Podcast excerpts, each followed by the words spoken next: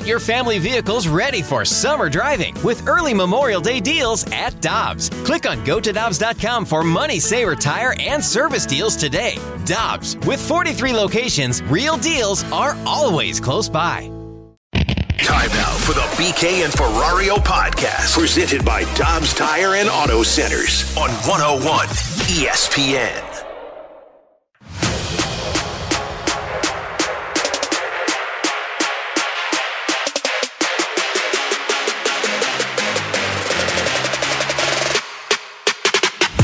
Takes it right back, and the shot comes on. Rebound into the slot. They score. Sabres will roll it in behind the net. They center. They shoot. They score. 2 0 Buffalo. 18.35 to go. Huge start for Buffalo. Craig Berube is going to take a timeout. Our wing they go. Center, tap in, and score. Owen Power. His second NHL goal on a tap in. It's 3 0. And the Blues have hung their goalie out to dry. Tuck in, Tuck drags, centers, and a backhand shot. Tage Thompson scores. Wow. Minute 10 into the second period. And it's a 4 0 Buffalo lead. Nine seconds to go. 5 3 the score here. What a disappointing way for this game to end. As bad of a finish as it was to start tonight for the St. Louis Blues. 5 3 the final. That was the voice of Chris Kerber last night on the call. You heard it here on your home for the Blues 101 ESPN. And really, the only way you can label that game and that homestand disappointing. You heard the sound effects from Cam Janssen, and it was all very suitable as the Buffalo Sabres beat the Blues five to three. Alongside Alexa Datt of Bally Sports Midwest, she is in for our guy BK today. Tanner Hendrickson and Alex Ferrario. Let's start with a negative. Let's start with a negative, and I hate to be all pessimistic on this beautiful day outside. Hope everyone enjoyed the uh, storm of the century. what was it, five to seven inches that we were supposed to get, right? That Yeah. looks like about two. I'm coming back as a weather person in my next life. Oh my gosh, are you kidding me? That is the best job out there. It is. Like, hey, probably going to snow. And it did.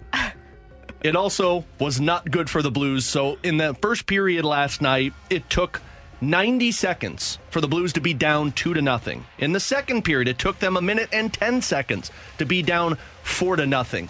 Alexa, the slow starts for the Blues have been apparent all season long. And the biggest issue for this team is when they get down and they get to chasing, they exhaust so much energy to try and get back into the game that they're not coming out on top. And for the Blues last night, Buffalo had their way with them in the first 10 minutes of that first period. They mounted a comeback, but it was too little, too late, and the Blues dropped to 3 and 4 on a 7-game homestand that was as pivotal as you can ask going into as we approach closer to the trade deadline. I know everyone's doom and gloom, and I'm not here to be all sunshine and rainbows and We need it. lollipops. We need it, but Alexa. I will say it's a bit of an over exaggeration to, judge the season on the last two games, I think. They played really well against Nashville. That's a team in your division that you got to beat. They scored five goals. They had five different guys scoring goals in that game. Jordan Binnington was standing on his head. He was excellent. That's one of the best games that we've seen from the Blues all around so far this year. Then you drop one of the Blackhawks. That to me is more of an indication of you're just not getting up for the teams that you should get up against because the Blackhawks obviously are not having a great season. You can't play down to your competition. Right. But once that message gets through, I think it, it changes a little bit. And also, it's not fair to judge your team based on Tage Thompson having an insane season. This guy is lights out. He's one of the best players in hockey right now and he's in the Hart Trophy conversation. I mean, when you're having a conversation about how he is so good and then you put him up against your team, he has a three point night. It- It's a it's a little tough to go ahead and judge your team based on that. I think. Absolutely. I, I, I thought last night was kind of the epitome of what the story of the season is. What word did you just use? I used epitome. I'm not. I'm going to be honest. on. I'm not 100 percent sure that fit that there. Epitome? Yeah. You don't Google words before you use them. That's No, like my no, biggest I thing. kinda if I send hear it- something, I'm like, oh, I want to use that. I, You gotta Google it it. first. Did it work? Phenomenal job. A Oh, person or you. thing Look at that is a perfect example of a particular quality of type. Nailed it. That Tanner, I JUCO like you just gambling, yeah, the, JUCO degree taught me you just got to send it. Tanner. Just go for it. Uh, but I, I.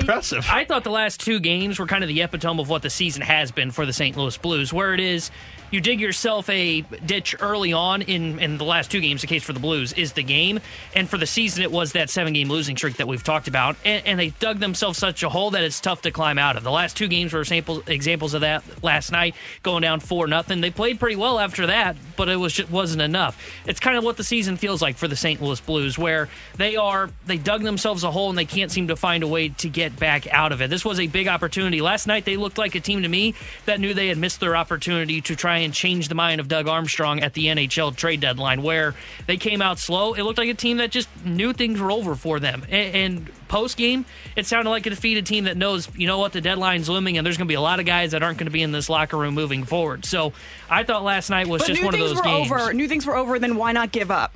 Okay, slow start. That to me is is definitely puzzling. Why does the head coach have to take a timeout and like Brayden Schenn have to tell the team to wake up? That's a problem for sure.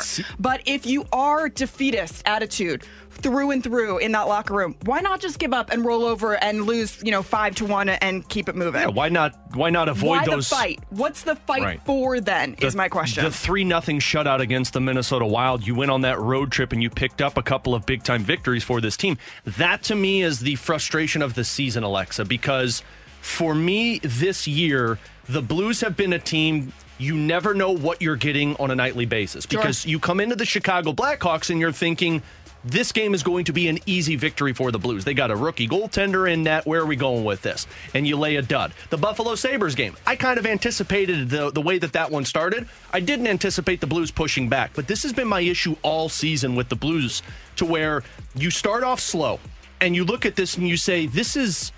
This is not this team because there is so much talent on that roster defensively, goaltending, offensively, power play, special teams. Why does it take a intermission for a team to go in the locker room. I can't tell you the amount of times after victories I've heard Mike Van Ryn tell Curbs and Joey on home games of, well, Chief had to go in there and give him the big rah rah speech, and then we figured it out and played well the rest of the way.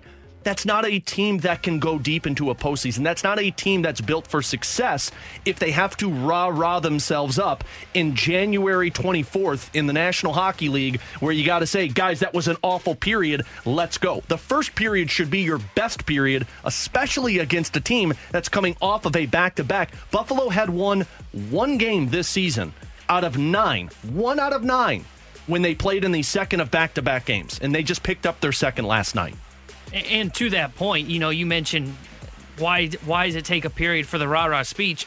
They're not uh, they're not playing the desperate hockey. We heard Torey Krug mention that post game, and you look at this team where they sh- they shouldn't need the rah rah speech going into a game like that. They shouldn't have needed rah rah speeches on this homestand. And I, I understand the point of well, they fought back in that game, and I think there's there's something to that, but they shouldn't need these rah rah speeches to get ready. They they need to be ready to play. Last night it almost looked like they didn't get the memo. Seven o'clock was puck drop. Eight cl- eight o'clock was puck drop for the St. Louis No, that's Blues. Thursday's game against Arizona. Well, they got That's the wrong time. Yeah, they got a the late- wrong But time. the thing is also you have to factor in the fact that they had two of their major guys, actually three, factor in all of them injured. So you have this homestand where you don't have Vladimir Tarasenko, you don't have Ryan O'Reilly, you don't have Torey Krug. Those are three huge leaders on this team who actually take up t- not only you know time, but they fill the score sheet. And so to not have those guys, that's a tough. Uh, you know, mindset to wrap your head around to get back out there on the ice and say, okay, well, we're down several guys. Now it's just us left to go. And there was a push at the beginning when those guys were hurt, where the younger guys were coming in and saying, okay, we're getting our ice time. Let's make the most of it. Once that kind of fades, then what are you left with? You're left with trying to get th- that entire team to figure it out on their own. And sometimes it's just not feasible for the amount of time that you need it because those guys are, you know, were hurt for so long. But now you got Vladdy back and you got Krug back you like what you could potentially be seeing from them because Vladdy played really well last night, and so did Crew. Krug Oh, yeah. two assists. Yeah. Vladdy, for me, Vladdy was the circumstance of missed a lot of time because he had nine shot attempts, five of them missed the net. That's a guy that's trying to get back into the rhythm of timing in the NHL. You're just but- getting your swing back down, your Absolutely. timing. Yeah. But he had point blank shots, For which, sure. which was absolutely a good sign for Vladdy. Here's Torey Krug after the game last night. Tanner mentioned his comments about desperation, and I think it was a really impactful quote. Maybe some more desperation. Um, the way things are going right now, you got to be desperate, play desperate hockey in order to collect points, and um, desperation starts. The first battle is at both ends of the ice in front of the net, and uh, you got to do the job. Otherwise, it's too hard at this time of the year to, to come back. The desperation, you, you watch individual players last night, Alexa. The desperation I saw in Jake Neighbors. I saw the desperation in a couple of the guys on the fourth line. I saw the desperation in Tyler Tucker. You see the desperation in the guys that, one, don't want to go back down to the AHL. Yes. And two, are young and trying to make a name for themselves. You don't see the desperation from certain veterans on the team that aren't making those plays to stop the play in the slot, that aren't making the smart plays with the goaltender pulled and you have the power play.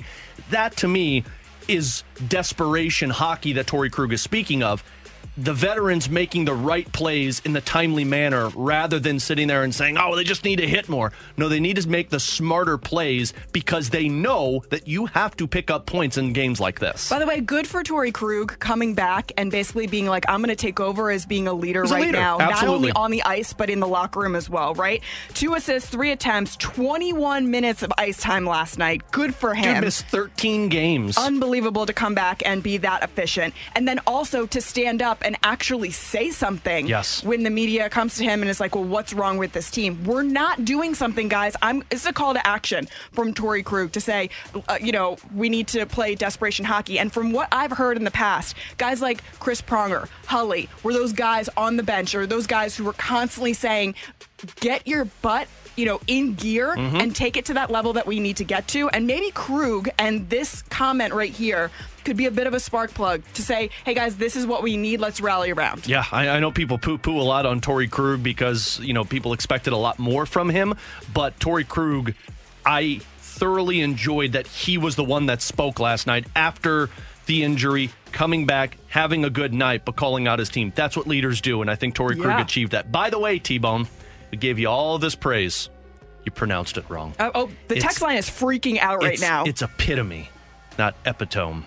I think Epitome. epitome's a word too. I mean, you could probably pronounce it that way, but it's epitome. So 50 50 shot. By the way, if you want to make fun of us on our Air Comfort Service text line, well, all three of us really, you can do so. 314 399 9646, because I promise you I'm going to say something dumb at some point today. 314 399 9646. The Blues will be back in action tomorrow night when they take on the Arizona Coyotes. Three more games before they get to the All Star break and that bye week. We'll get more into that a little bit later on. David Pagnotta is going to join us of Sirius XM NHL, and Chris Kerber is going to join us in the 12 o'clock hour. But coming up next, we've got some awesome news yesterday for the Cardinals and for baseball as Scott Rolen is headed to the Baseball Hall of Fame. We'll discuss that next here on BK and Ferrario on 101 ESPN.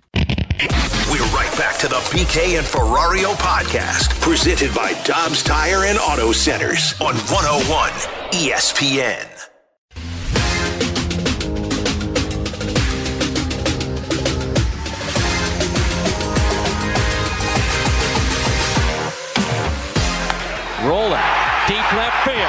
Mora going back at the track. Gone! Grand slam! Scotty Rolen. Runners go, and the pitch is hit left side. Rolen from his knees. Oh, what a play! Now Rolen with a chance to give the Cardinals a lead for the first time tonight. Which he does. Is it gone? Scott Rolen highlights. You can't get sick of hearing those. Back in on BKN Ferrario alongside Alexa Datt and Tanner Hendrickson. I'm Alex Ferrario. We found out last night that Scott Rolen is headed to the Baseball Hall of Fame as he was voted in by five votes. 76.3% got Scott Rolen to the Baseball Hall of Fame, who started off his first year of eligibility about. Made fun of you, and now I can't pronounce Just a damn when we name. were talking about this off Eligibility. air. God, I did it to myself. 10%. 5% gets you off the ballot. He gets 10% in that first year and jumps all the way back to getting into the Baseball Hall of Fame. 17 seasons, over 2,000 games played, a 218 career batting average with a 364 on base percentage. He had 316 home runs, won the Rookie of the Year with the Phillies, seven time All Star. Four of those came with St. Louis, and then, of course, the World Series champion in 2006. And I saw a lot of people last night, Alexa, discussing was Scott Rolen really a Hall of Famer? That's up for debate, but in St. Louis, it is such a cool thing to see another member of the Cardinals' history enter the Baseball Hall of Fame. I agree. And I think for St. Louis, this is a really awesome honor. And it says not only a lot about Scott Rolen, but about that era, about the MV3. Yes. And I think just in general, kind of reminiscing about that, that period of baseball here in St. Louis has been really fun for a lot of Cardinals fans. And listen, he was a great baseball player. And you can debate all day whether he was a Hall of Famer or not. The thing is, he is. The baseball writers voted Yep. him in. So that is the bottom line, and and that's that's what we go off of, right? Um, so it'll be uh, honestly, I thought the coolest part last night was the video where the I think the Reds posted it, where he was telling his parents, Yes. Oh, yeah. and he had also told incredible. Katie Woo that his you know best game, his best memory from playing was when he made his debut and he saw his parents walk into the stands and sit in the family section, and he teared up and he had trouble finishing the inning because he was so emotional. And so it's like. He's just such a good guy, Yeah. which was really cool. Also, there were like three dogs running around in that video where he was telling his people, parents and his that. dog people. I was like, "Is that a corgi?" Because I'm really interested in that. But no, it was just a, it was a really sweet moment. And then also afterwards, did you know hear that he his son was like, "Can we go play catch outside?" No, did he say that? Yeah, so as Get soon as he here. received the call, his fourth grade son asked if he wanted to have a catch. He's like, it's 30 degrees here. It's supposed to snow 12 inches, but there we were 15 minutes after the call in the driveway playing catch. I'll remember that forever. Yeah. Pretty cool. That's that's really cool, and I love that video too. By the way, it just goes to show you the type of person Scott Rolen is. I, I mean, on MLB Network when they announced him, he's he's FaceTiming, and the first thing he does is he shows his entire family in the living room. So um, it, it- it's a a fitting thing for Scott Rolen. And when you think of his time in St. Louis, and I know this has been debated of, oh, is he going to put the Cardinals cap on? Is he going to put the Phillies cap on? For me, and I'm saying this because I am a St. Louis person, and I grew up. I, Scott Rolen was my favorite player growing up. I wanted to play third base because of Scott Rolen.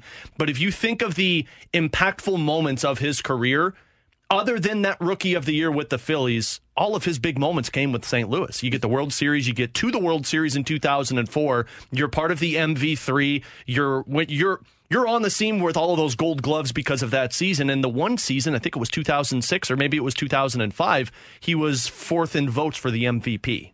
I think that if you heard his conversation with Bob Costas last night, asking him what cap he's going to wear in the hall, it was very telling because he was talking about all the relationships that he built in Philly. That's where he first learned not only to play baseball, but how he learned to play defense, Yeah. which is the most important part of his game, I believe.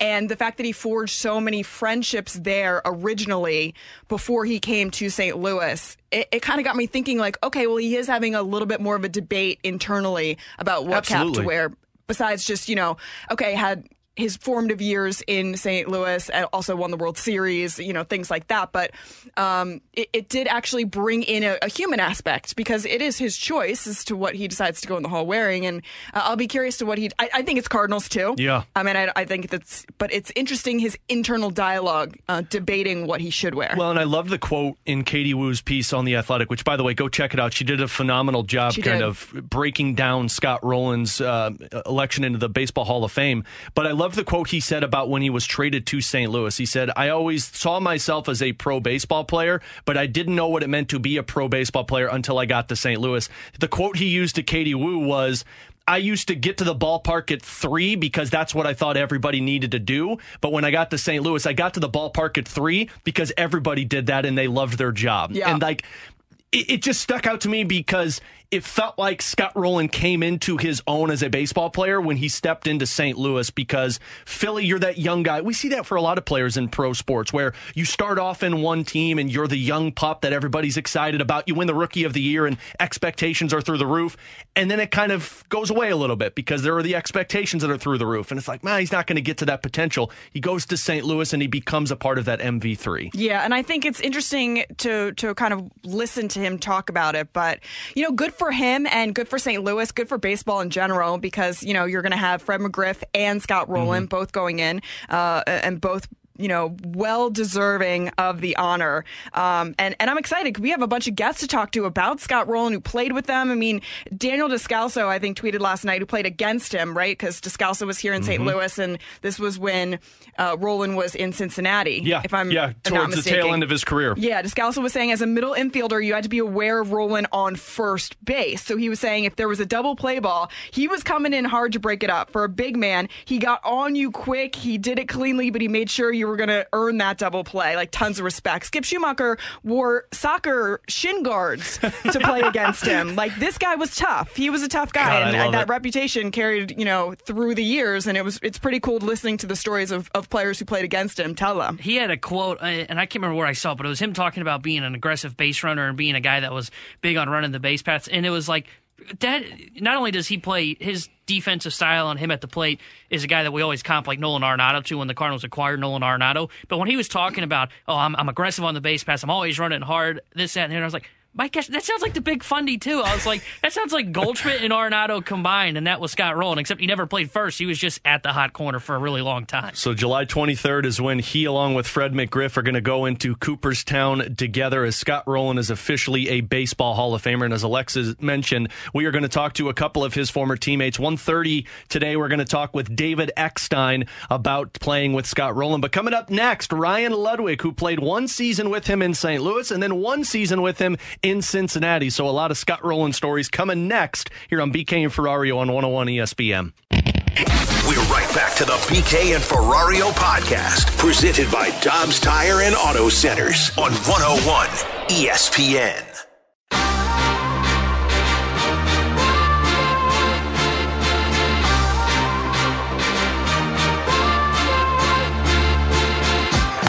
Rolling. Deep left field. Mora going back at the track. Gone! Grand slam! Scotty Rolen. Runners go, and the pitch is hit left side. Rolen from his knees. Oh, what a play! Now Rolen with a chance to give the Cardinals a lead for the first time tonight. Which he does. Is it gone? Scott Rolen, the newest member of the Baseball Hall of Fame, alongside Bally Sports Midwest's Alexa Datt and Tanner Hendrickson. I'm Alex Ferrario as we head to our Brown and Crouppen celebrity line now to welcome in one of his former teammates. Played with the Cardinals for from 2007 to 2009. Also played with Scott Rolen in Scott's final year in Cincinnati. He is Ryan Ludwick. Ryan, it is great to catch up with you today. How are you, sir? I'm doing well. I'm doing really well down here in Texas. Thanks for having me on. Absolutely. So let's just. Happy. Lee, I was going to say, Ryan, let's start right there. What was the initial reaction when you found out that Scott Rolen was going to be a baseball Hall of Famer?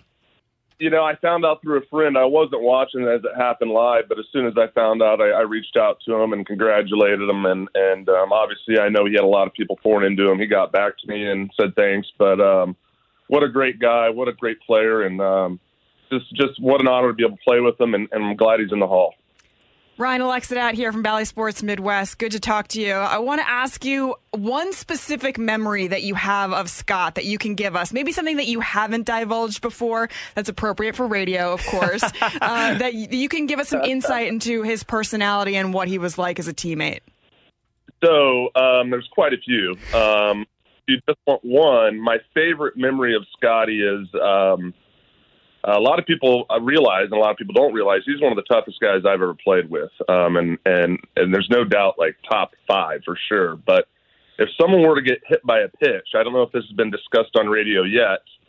Um, if he was in the dugout and you showed any mercy as far as going to the ground or rubbing it, uh, let's just say I'm, I can't get into the words that were used, or I can't describe exactly how that situation looked, but um, he would wear you out. So, um, yeah, he would be yelling from the dugout, and uh, he, he he didn't take it lightly if if you uh, showed showed weak and hit by a pitch. So were guys afraid to react to getting hit by pitches when Scott Rolen was in that dugout? Oh, 100%.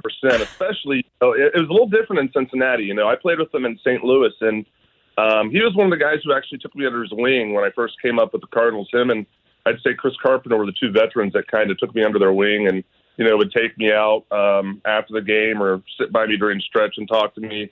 Uh, you know, it'd be Rolen and Gary Bennett usually. But, um, you know, on the St. Louis team, you had a lot of veteran players, right? And then when I went over to Cincinnati, I was kind of one of the veteran players, and Scotty was like the super veteran player. But we had we had a pretty young club over there, and um, you know, just the amount of respect uh, he had when I went over there because I knew Brandon Phillips. I played with him in the minor leagues, and and you know, just talking to the Cozarts and the Jay Bruces and the Joey Vottos of the world, the, the amount of respect they had for for Scott Rolen as far as a leader and um, being um, just kind of the the statue of that team was was awesome. You know, uh, I kind of saw two different Scotties. You know, so um, I saw the leader Scotty, and then I saw kind of the Scotty in, in St. Louis that was part of uh, kind of a bashing crew that won a World Series and and and was just uh, just a phenomenal teammate all around on both ends. Brian, based on that story, I kind of picture Scott getting ready for the baseball season like Happy Gilmore gets ready for the hockey season,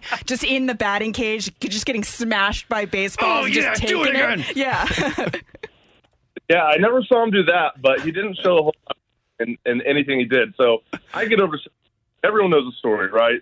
A very, very unfortunate situation. Obviously, um, the Brandon Phillips, uh, Yadier Molina situation, where I had been traded to the Padres already in 2010, and there's a bench clearing brawl, right? Um, so I get traded over the Reds, and I'm hearing the stories from the Red side. I've already heard the stories from the Cardinal side, and um, you know, when I get over to Cincinnati, I hear everyone talking about like Scotty and how he kind of protect. He, he was he, he was one of the first guys out there. He's protecting that whole team. Obviously, he played for the Cardinals, but the story is, and I don't know if this is true, that Chris Carpenter got pretty fired up, and um, Scotty was trying to calm him down, and literally picked him up with both hands by the shoulders and like picked him off the ground and carried him like ten feet and like set him to the side. Now I don't know if that's true, but that that's the that that's the tale, and uh, I wouldn't doubt it because he, like I said, he's one of the strongest dudes I ever played with.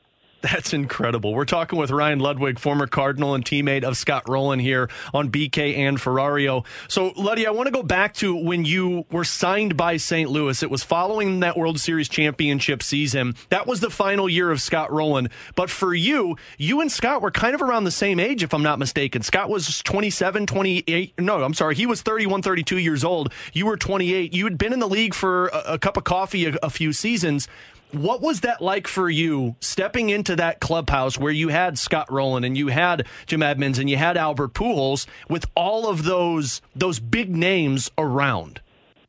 You know, it was uh, it was it was it was awesome to be honest. I mean, I, that word gets used a lot, but you know, I came up with the Rangers and I had a clubhouse of you know Alex Rodriguez, Juan Gonzalez, Rafael Palmeiro, Ivan Rodriguez, Carl Everett, uh, uh, Michael Young, and and a lot of big names, right? And then I come over here and I have a lot of big names. In between, I had Cleveland that had a lot of big names, but we were all young. You know, the Coco Crispas, the Victor Martinez's, the CC Sabathias, the Cliff Leaves of the world. But um, at that point in my career, I was a little bit older, and and to see the difference in clubhouses. Um, you know, being in Texas, this is nothing against Texas, but the team chemistry over there wasn't as good as the team chemistry in Cleveland. We were younger, we didn't know what we were doing, but in St. Louis, um, there was there was just something special, and, and and I think that's really why they won a championship. You know, I always talk to people about I'm a firm believer in team chemistry. Um, I, I think it wins, but obviously you got to have talent too. But that team was very talented, and the chemistry on that team was unbelievable. And and I think that's why. Um, you know, I, I I don't know if you know, but I do work for the St. Louis Cardinals in the organization. And when I got out of baseball, I reached out to few teams. This is home. This is where I want to be. Um, I think Mo and that staff does a tremendous job, and there's a reason the Cardinals are, are, are have a history of winning. It's that they do it the right way, and that that clubhouse tends to be phenomenal year in and year out. And and when I came up, they treated me the same way. They treated me like I'd been there for ten years, and and uh, it was just it was it was a perfect fit. Ryan, we obviously know the stats, right? Seven time All Star, eight time Gold Glover for Scotty. But when you looked at his defensive abilities, what made him one of the best defensive third basemen of all time? Alexa, I think you hit it on the head. Like, I don't think any of us saw it, but I think he was underneath that cage, like taking balls off his teeth and like blocking balls like a hockey goalie. But he is by far the best defensive third baseman, not even close, that I've ever seen play the game. Wow. That's that's impressive. And, and you see Nolan Arenado, as you mentioned, say, you're with the Cardinals. You see, do you see a lot of Scott Rolen and Nolan Arenado, Letty? So yeah, I do, and, and I played against Nolan um, early on in his career in Colorado. Now, I think Nolan is obviously the best defensive third baseman in the game right now, and and you know when it's all said and done, maybe he's better than Scotty. Um, maybe they're equal right now, but as far as like when I played, Scotty was the best. I watch Nolan now, and obviously I do. I see a lot of Scotty in him. Um, you know, offensively, they can both carry a team. Um, intensity wise, I've been around Nolan. I've been in that clubhouse. He's super intense, just like Scotty, and they're both have they both have a, a, a tremendous winning mindset. They they they compete, they battle, and they, they neither one of them want to lose one bit.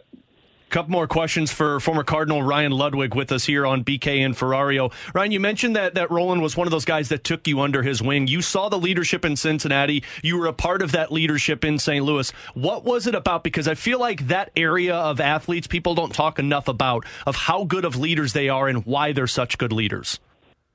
Yeah, and it's it's different, right? Like some people will lead through their play. Some people will lead um, in the clubhouse. Some people will lead um, really vocally. He was he was a silent leader, not not silent in the means that he didn't talk, but like if there was something that happened and you did something wrong, he would just pull you aside, put, put his arm around you, and be like, "Hey, Letty, like, hey, next time do this." Right? Um, he was very, very um, dry with his sense of humor. Uh, sometimes he would, if you made a mistake, he would make fun of you in a dry sense of humor way, but he did it in a way that made you feel comfortable, right? Um, and obviously, he did it through his play as well. Like the guy was, we just talked about it. He was the ultimate competitor. He was a vacuum over at third base. So when you watch play, you were like, holy cow, this guy is getting after it day in and day out, and he's not leaving anything on the field. So as a player, when you see all those things, you respect it and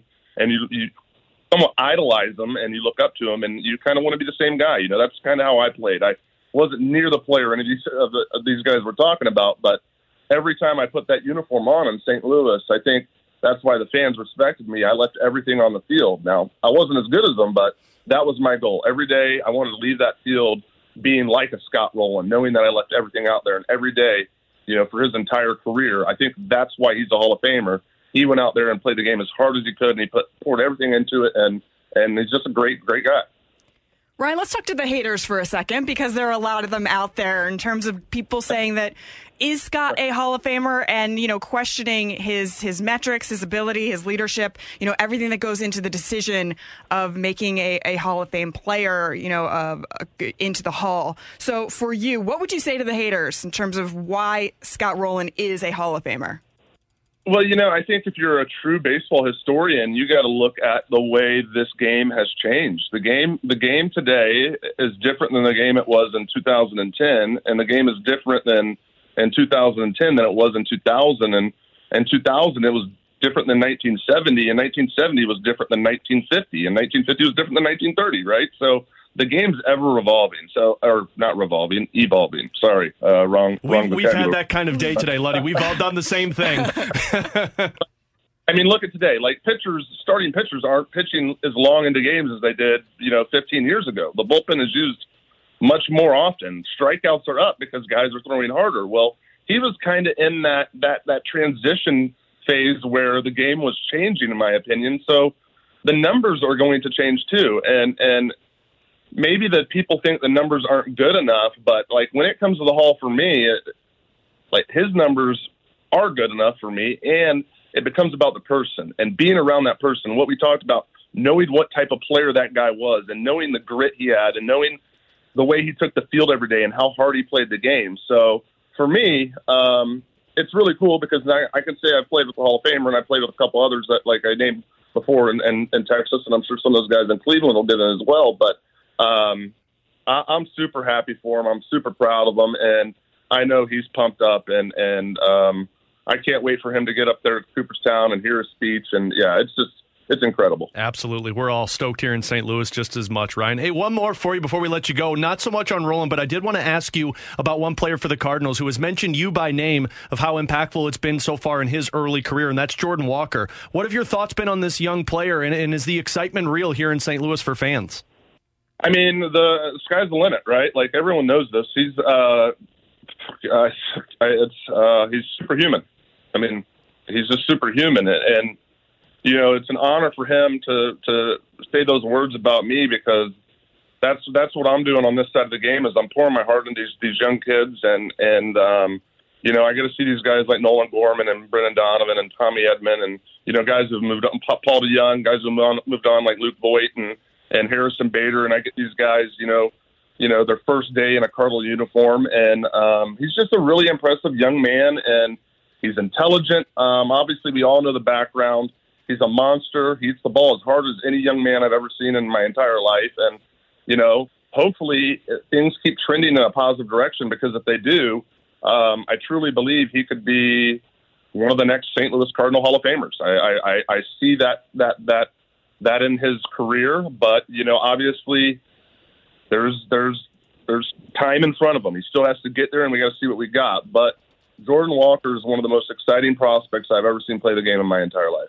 That's awesome. Well, and he's not getting to this point without guys like you that are working with him on a daily basis. So, with, with that being said, we got some other guys in the organization that are very exciting too. So, you know, this window of uh, this group of guys we got coming up, it's going to be. I'm really excited for you and Alexa and and the fans of St. Louis to see these young guys coming up because um, we got some really good talent. We got some really good talent on the way. Man, we can't wait to see it. And uh, baseball season's getting closer and closer. Luddy, appreciate you taking some time out to talk about your buddy Scott Rolen. Um, thank you so much for uh, for making some time for us, and uh, enjoy uh, enjoy the rest of the offseason before things kick into high gear.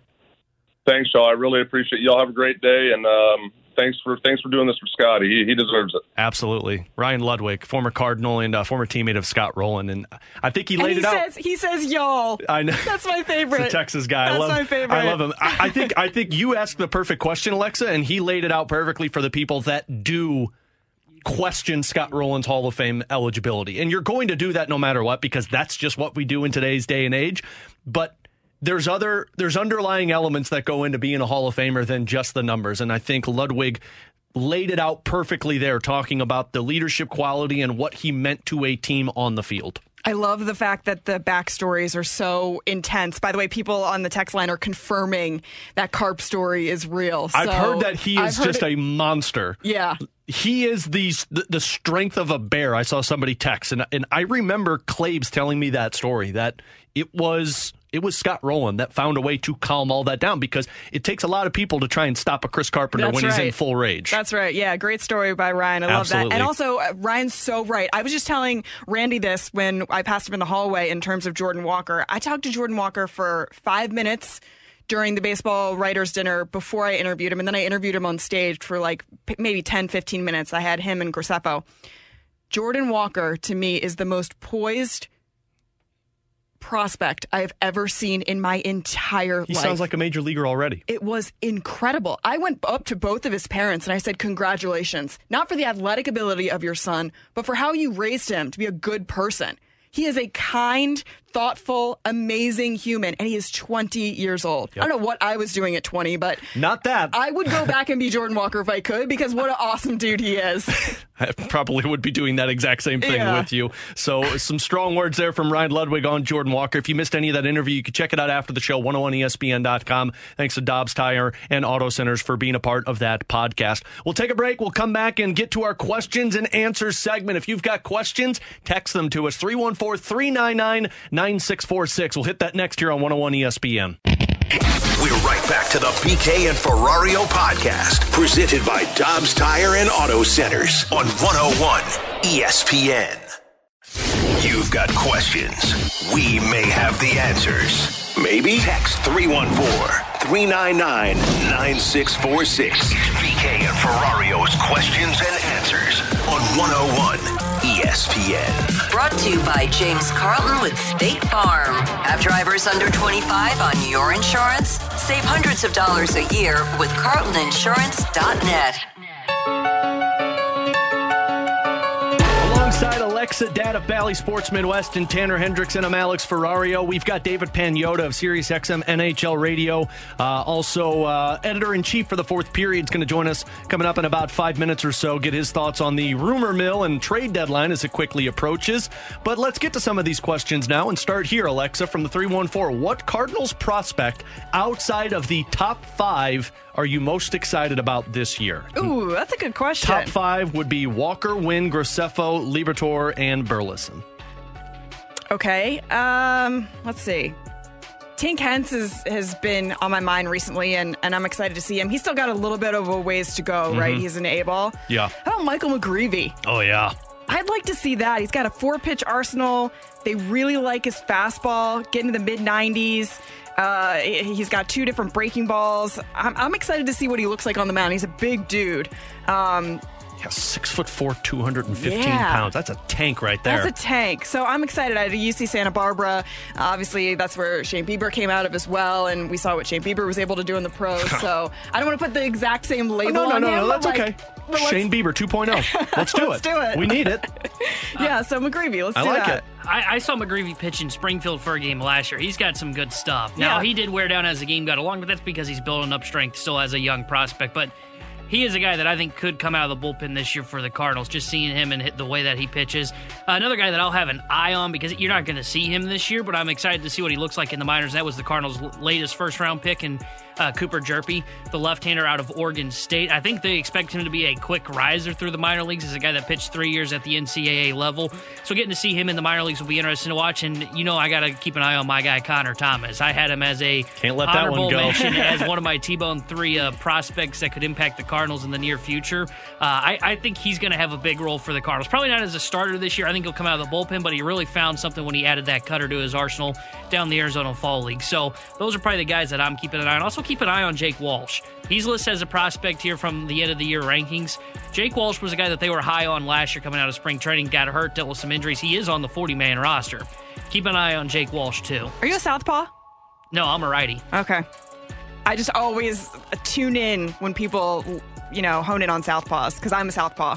Those Oh, first really? two, yeah, those first two you, you mentioned are lefties. So I'm not a southpaw, but I love Rocky, so it's kind of a southpaw. There you go. Uh, two guys for me. One is Moises Gomez, who is labeled as a prospect, and of course the guy mashed this year in the minors, so he's getting an opportunity. He's on the 40 man roster, correct, T Bone, uh, for this upcoming season. The other guy, and you're not going to see him for a few years, but Joshua Baez.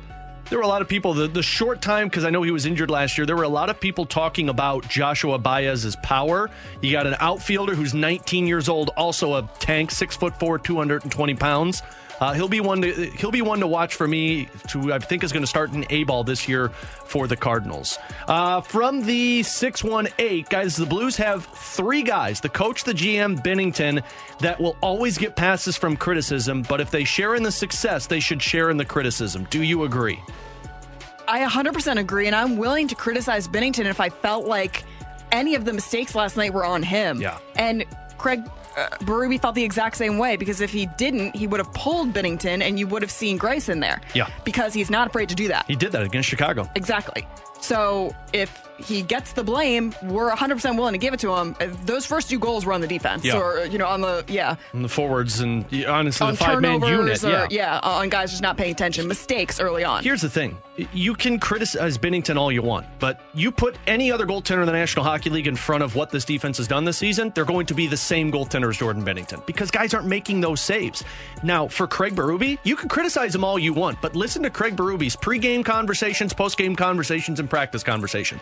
He is telling you everything that the Blues should be doing. The Blues aren't putting it to method on the ice. And then for the general manager, for Doug Armstrong, yeah, you can talk about the decisions that he's made, but those decisions have already been made, and he's found ways to to divert away from those by trading for Pavel Buchnevich and making moves like this.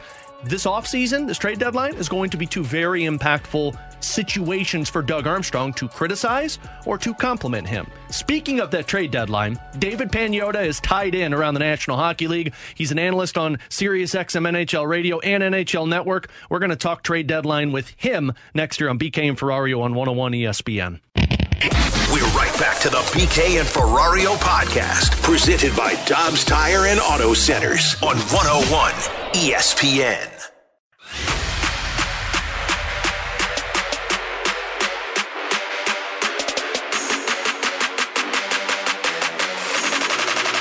Count that, that big bang.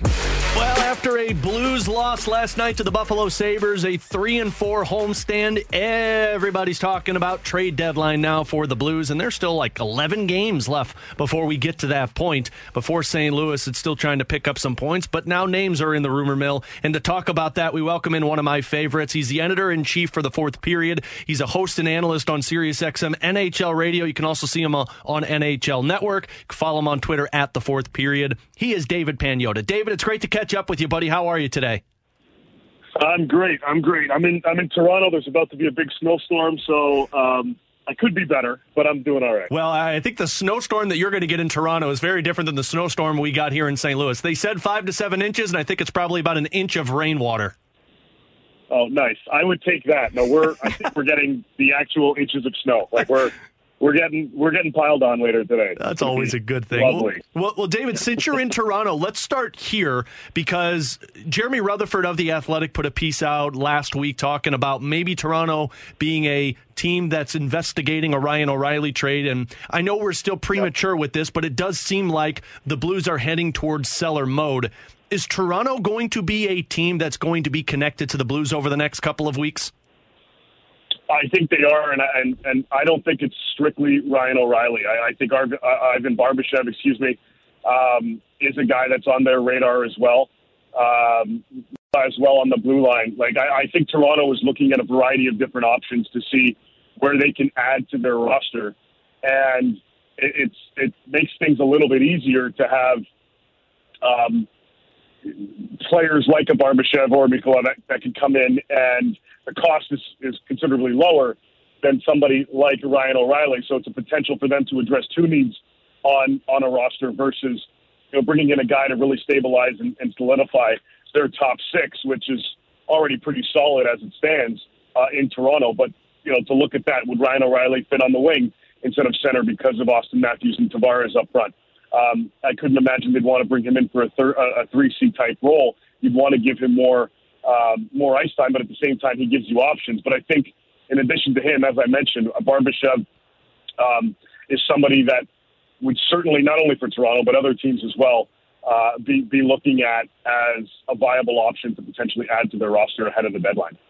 David, when you look at Vladimir Tarasenko, what would you say his trade value is? Obviously, an unrestricted free agent for the Blues, but for other teams out there, how would you say that they are assessing Tarasenko and what kind of value he can add to their team?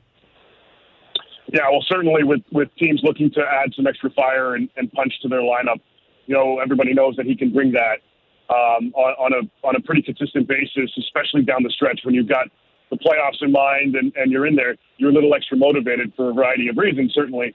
Um, but to have that happen down the stretch and into the postseason, um, to have that additional potency in your lineup, whether it's a first line role or a second line uh, position, add to your power play and so on yeah, there are definitely going to be teams, and, and there are teams that are looking at him as, as a potential to add uh, to, to bring in more goal scoring ability to to a roster. So, you know, whether it's a two or three prong asset type of package for him, I think there's an understanding, and, and it sounds like that word is spreading across the league that you know he's going to be a player that is more likely than not going to test free agency um, this July as a UFA. And you know, with that in mind, the understanding is that okay, we're likely prototypical type of rental. So you're looking at two type of assets: a first round pick and a prospect. Is it a higher end prospect, a lower pick? Um, those are things that are going to be evaluated over these next five and a half weeks going into the deadline. But there is a strong sense that both you know O'Reilly and Tarasenko would lead the way in terms of players that could be shipped out and and wearing new sweaters come uh, March third. We're talking with David Pagnotta, editor in chief for the fourth period and Sirius XM NHL radio host and analyst. David, Ryan O'Reilly seems like the player that is going to be at the top of everyone's list. I mean, if you look at the trade candidates, unless somebody else pops up, it starts with Bo Horvat. I know Timo Meier has kind of popped into a lot of people's radars uh, from the San Jose Sharks, but he's a different category because he's an RFA. You've got Toews and Kane, but then it gets to Ryan O'Reilly and to Vladimir Tarasenko. And the difference between the two is the no trade clause compared to the trade clause that Ryan O'Reilly does not possess. Does that make things easier for Doug Armstrong to maybe pull the trigger on a Ryan O'Reilly deal before a Vladdy deal because there's no decision in it? Right, it's a great point, and we know for the last couple of summers, uh, while the uh, the Blues held talks with a few teams with respect to Vladdy, I mean it was Rangers, Islanders, Devils primarily um, and and for the last couple of years. And would he expand on that going into this deadline, um, knowing that there's the potential for him to move and chase the Stanley Cup again with another team? Uh, I mean, we're going to have to wait and see if he is open to that because uh, that that hasn't come out yet, and uh, I'm not getting any indication just yet that he is looking to their other option. But there are teams that are looking for wingers as opposed to centermen. You look at Dallas, you look at Carolina, actually the Canes are looking at both. Um, you know, th- those are teams, the Rangers as well, uh, that, that are looking for wingers to, to come in from a center position. You mentioned O'Reilly without any trade protection. Yeah, it is a little bit easier to facilitate a move for, for Doug Armstrong because he's not restricted. He doesn't have to go to the player and say, hey, would you look at a move here? Would you look at a move there? It's, it's free reign. And there are teams that like the versatility um, of what O'Reilly brings to the table, as well as the fact that you know you can bolster yourself up the middle. You're looking at teams, as I mentioned, Carolina looking at both. Um, the Carol, uh, excuse me, the Colorado Avalanche out there looking for a two C divisional rival, so price might be a little higher for the Avs. Uh, but but that type of environment uh, for teams looking to bolster themselves at that position. Um, there are going to be teams that are looking at that, saying, okay, how can we strengthen ourselves up the middle, and does this make sense to bring in this particular player? Uh, moving forward. I think there's going to be more interest in Riley as we get closer to the O'Reilly, excuse me, as we get closer to the deadline. David, just reading the rumors, you're hearing the Edmonton Oilers are interested in Blues defenseman Nico Mikkola. What other teams out there could be in the market for a guy like Mikkola adding, you know, that big presence on their blue line? Yeah, and, and not a huge price tag either from a cap perspective. Um, so when you look at the marketplace, that makes it you know, that much more attractive for a lot of teams. You mentioned the Oilers. I looked at uh, Toronto that I mentioned earlier, another team looking to stabilize their back end. Uh, some of the other clubs that are out there looking at um, their their blue line to really stabilize, you know, some things. I mean, Tampa's always there. Tampa's another team that's looking at some of the options to see, well, okay, how do we further improve and further deepen our roster? I, they're not going to be heavy hitters. They don't have, you know, first or second round picks available to them this year think they have a first round pick next year either. So you're looking at those complementary pieces that can really come in and um, provide quality depth uh, to to a contending team. So I would even throw Tampa in that mix, and you know some of the other teams that have the potential to either look at their third pair, uh, maybe it bumps somebody down, so you've got you know seven defensemen that can come in at any point. You know, I know Minnesota was looking, although you know, they have got a situation to figure out with Matt Dumba. It's, it's again same division, you have to look at things there. LA um, as well, looking to look at their blue line uh, to make some ads in that regard. Vegas is another one. They've gotten a lot of injuries to their back end that have been on off, and, and the injury to Alec Martinez, while not public, is a considerable one, and he may be out for you know he may re-aggravate that later on. You want to manage minutes as well. That could be a team that zeroes in on a guy like Mikkola as well A couple more minutes with David Pagnotta of SiriusXM NHL Radio. David, put yourself in Doug Armstrong's shoes for me. Uh, going to this March 3rd trade deadline with the state of this Blues team this season, where you have the talent of Thomas and Kyrou and Buchnevich, you have long term contracts for a couple of defensemen. What's more appealing if you're him? Is it draft picks or is it prospects that you feel like could uh, attribute to this team next season? I, I think it really is going to like. I, I think this team is going to look at their core, and you mentioned those guys. Um, you had Binnington to the mix. I, I think you look at this team overall, and you go, okay, yeah, things haven't worked out great this year. Yes, injuries have played a factor to a certain extent throughout the course of the season. Can they augment this roster a little bit and add to it in the summer and get back into contender status next season? I think that's part of the equation. Now, whether that means moving some assets now to get young players that could potentially slot in next season or draft picks, I think you're also looking at it going, okay, well, there may be opportunities in the summer to not only look at free agents, but also to look at the trade market. And can we then utilize these additional assets around the draft, for example, to flip and bring in players that we can add to this roster that can complement this team now and keep us within that contender status? I think there are a few different areas to look at whether it's you know first round pick in either an O'Reilly or a Tarasenko deal as part of a package, or top tier prospects. You never know when someone is just on the cusp and they just need an extra summer to to, to really get going. Um, and I look at the Dallas Stars as a prime example. Not expecting a guy like Wyatt Johnston to come in and claim an, a, a roster spot right out of the gate, out of camp. Well, he did that, and he's continued to earn his spots and his minutes this season, giving them even more depth. So you look at that, you never really know. But I think it's twofold. I think it's you know looking at the best overall package, what the best return is going to be, and then can you then potentially use those assets in the summer to keep this team in contender status going next season, and just call this year a bit of an anomaly within this window, because of the core that's in place for this club. Do you think they can do that, David? I think it's yeah, absolutely because you're going to get if if if O'Reilly is moved and if Tarasenko's moved, you're going to get quality packages for these guys. You're going to get a really good return for these types of players, and you're going to get quality in, in terms of whether it's a Barbashev, uh, an Acciari, uh, a Mikkola, so, uh, even Thomas Greiss. If teams are looking at um, a, a backup or a third type goalie going into the playoffs to add some security, you're going to get some good returns for some of these players and deepen your overall prospect pool or draft pick pool. If you do that, then either you, you, you're looking pretty sweet going into the draft by having some additional assets, or again, you, you try to combo some of these pieces to make some bolder moves in the summer to speed up this little process of trying to get back into that contender window with this core you got. I think it's definitely uh, within the realm of possibility, and it certainly starts with what the packages are going to be for O'Reilly and Tarasenko if they do end up getting moved, because those are two players that are at the top of you know the trade watch lists across the board within top ten certainly, uh, because these are premier players. There's no question. David, let's talk short term. And if you zoom out, you mentioned the Dallas Stars and look at the rest of the division, the Central.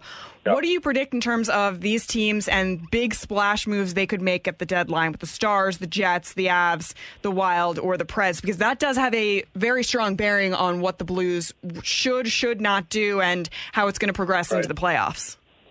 Yeah, absolutely. And I, and I think with some teams looking at how Colorado is playing, defending champs, okay, they're getting healthy, they're playing a little bit better, they're, they're back into uh, third spot in, in the division. Um, but you still look at this team and you go, okay, they didn't rectify uh, and replace Nazem Kadri, so they didn't rectify that loss. You still have a hole at the two C.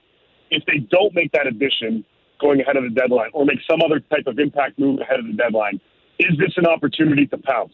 Is the window a little bit more open now because Colorado has a couple additional holes that they haven't been able to fill.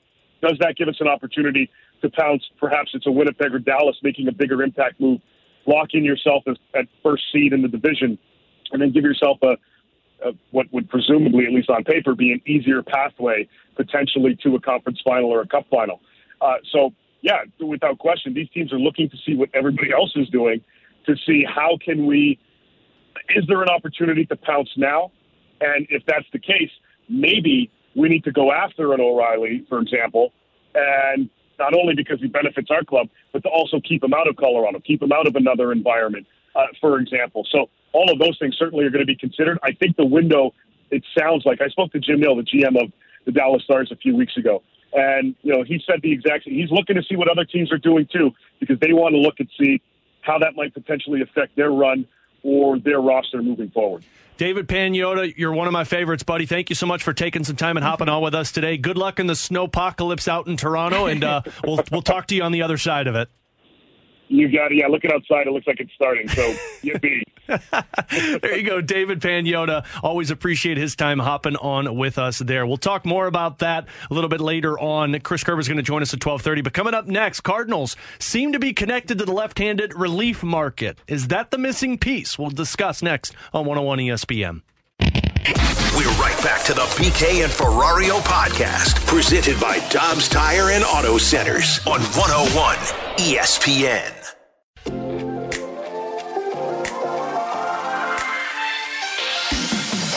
The junk drawer coming up in about 20 minutes or so. Chris Kerber, Blues broadcaster, going to join us before he hops on the plane to Arizona with the Blues. They had a little bit of an optional skate earlier today. Uh, Craig Berube talking Colton Parayko once again. We'll talk Colton Parayko uh, coming up in the one o'clock hour. But I want to shift back to Cardinals because T Bone, you messaged me last night saying that it seems the Cardinals are still interested in the left-handed relief market, and we've talked a lot about how could the Cardinals make another move this offseason? Is there somebody out there worth signing? And the reports of the Cardinals being interested in the left handed options makes sense because this season you've got Zach Thompson, Genesis Cabrera, Packy Naughton, Jojo Romero. Those are the guys that are on your 40 man roster. One player was injured a majority of last season, another player had his ups and downs, and then Zach Thompson and Jojo Romero, you're not sure whose role or what role they are going to have for the season. So let's start here, Alexa. The names Andrew Chafin, Zach Britton, Matt Moore, those are the biggest names still on the market as left handed relievers. Are those the missing pieces for this Cardinals team this offseason?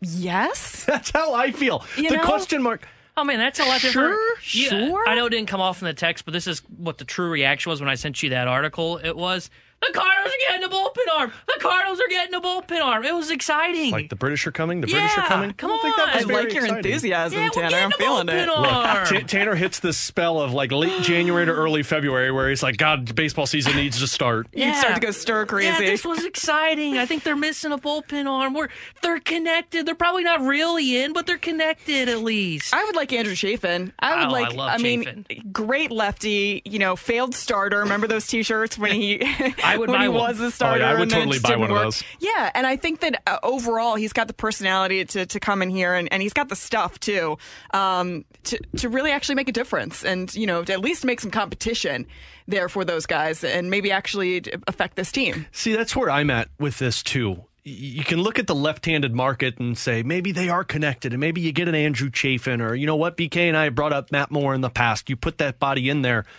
How much of a difference does that really make? Because everyone we've talked to has said the missing ingredient for this Cardinals team is an ace. You're not going to figure that out. You're not going to make a move for that before the season starts. That's going to be a midseason move if you even do that.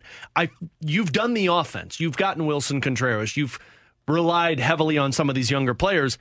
This is just like this is like putting sprinkles on an ice cream sundae. Mm-hmm. Yeah, if they're there, fine. But if not, you've got other options on that sundae to enjoy. See, I think they're missing a scoop of ice cream because I, I think they Is need that what another Andrew bullpen Chafin is to you? Yeah, he's a he's a nice scoop of ice cream. You know, you, you get the one scoop, but you really want two. Mom doesn't let you have it. Chafin's that second scoop. I think this sundae is all about what you like want rather than what you earlier. have. Oh, see, I think they need another bullpen. Yeah, I think arm. you've already had a main entree, an appetizer, and a salad, and you say you want two scoops, but you really only need one. I, I think there are two things the Cardinals are potentially lacking going into this season. And one of them I think they have internally. The second one I'm not 100% sure on. Uh, They might. The first one is the ace that you just mentioned. I think they have that in Jack Flaherty. If Jack Flaherty stays healthy, again, it's an if, but it's something that they may have to address at the trade deadline. The other one for me is another relief arm, specifically a left handed one that's got swing and miss stuff.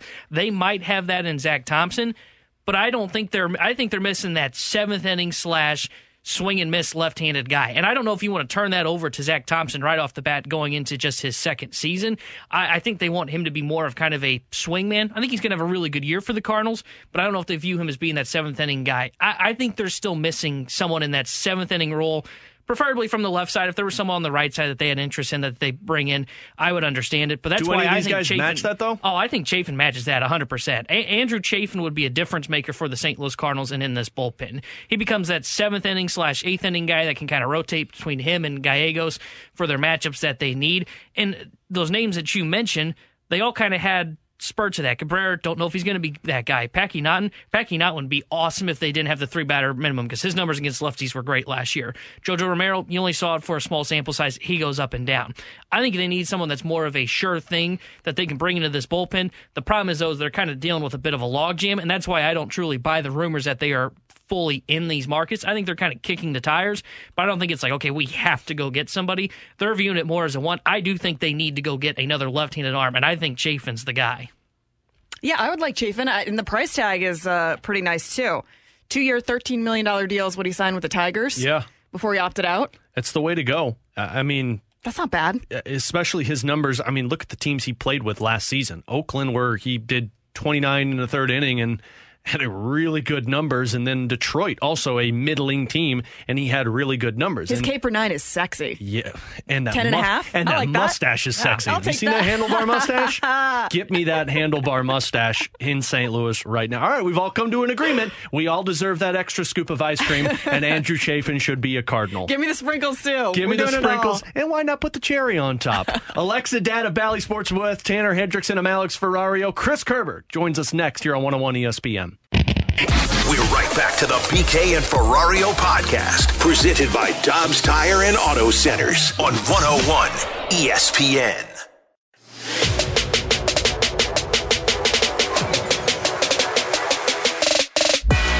Alongside Alexa Datt of Bally Sports Midwest and Tanner Hendrickson, I'm Alex Ferrario as we head back out to the Brown and Crouppen Celebrity Line and welcome in Chris Kerber, voice of the Blues, who is going to be headed on the plane shortly out to Arizona as the Blues take on the Coyotes tomorrow night. 8 o'clock puck drop. Our first Community Credit Union pregame starts at 7 o'clock here on 101 ESPN. Curbs, how are you, sir?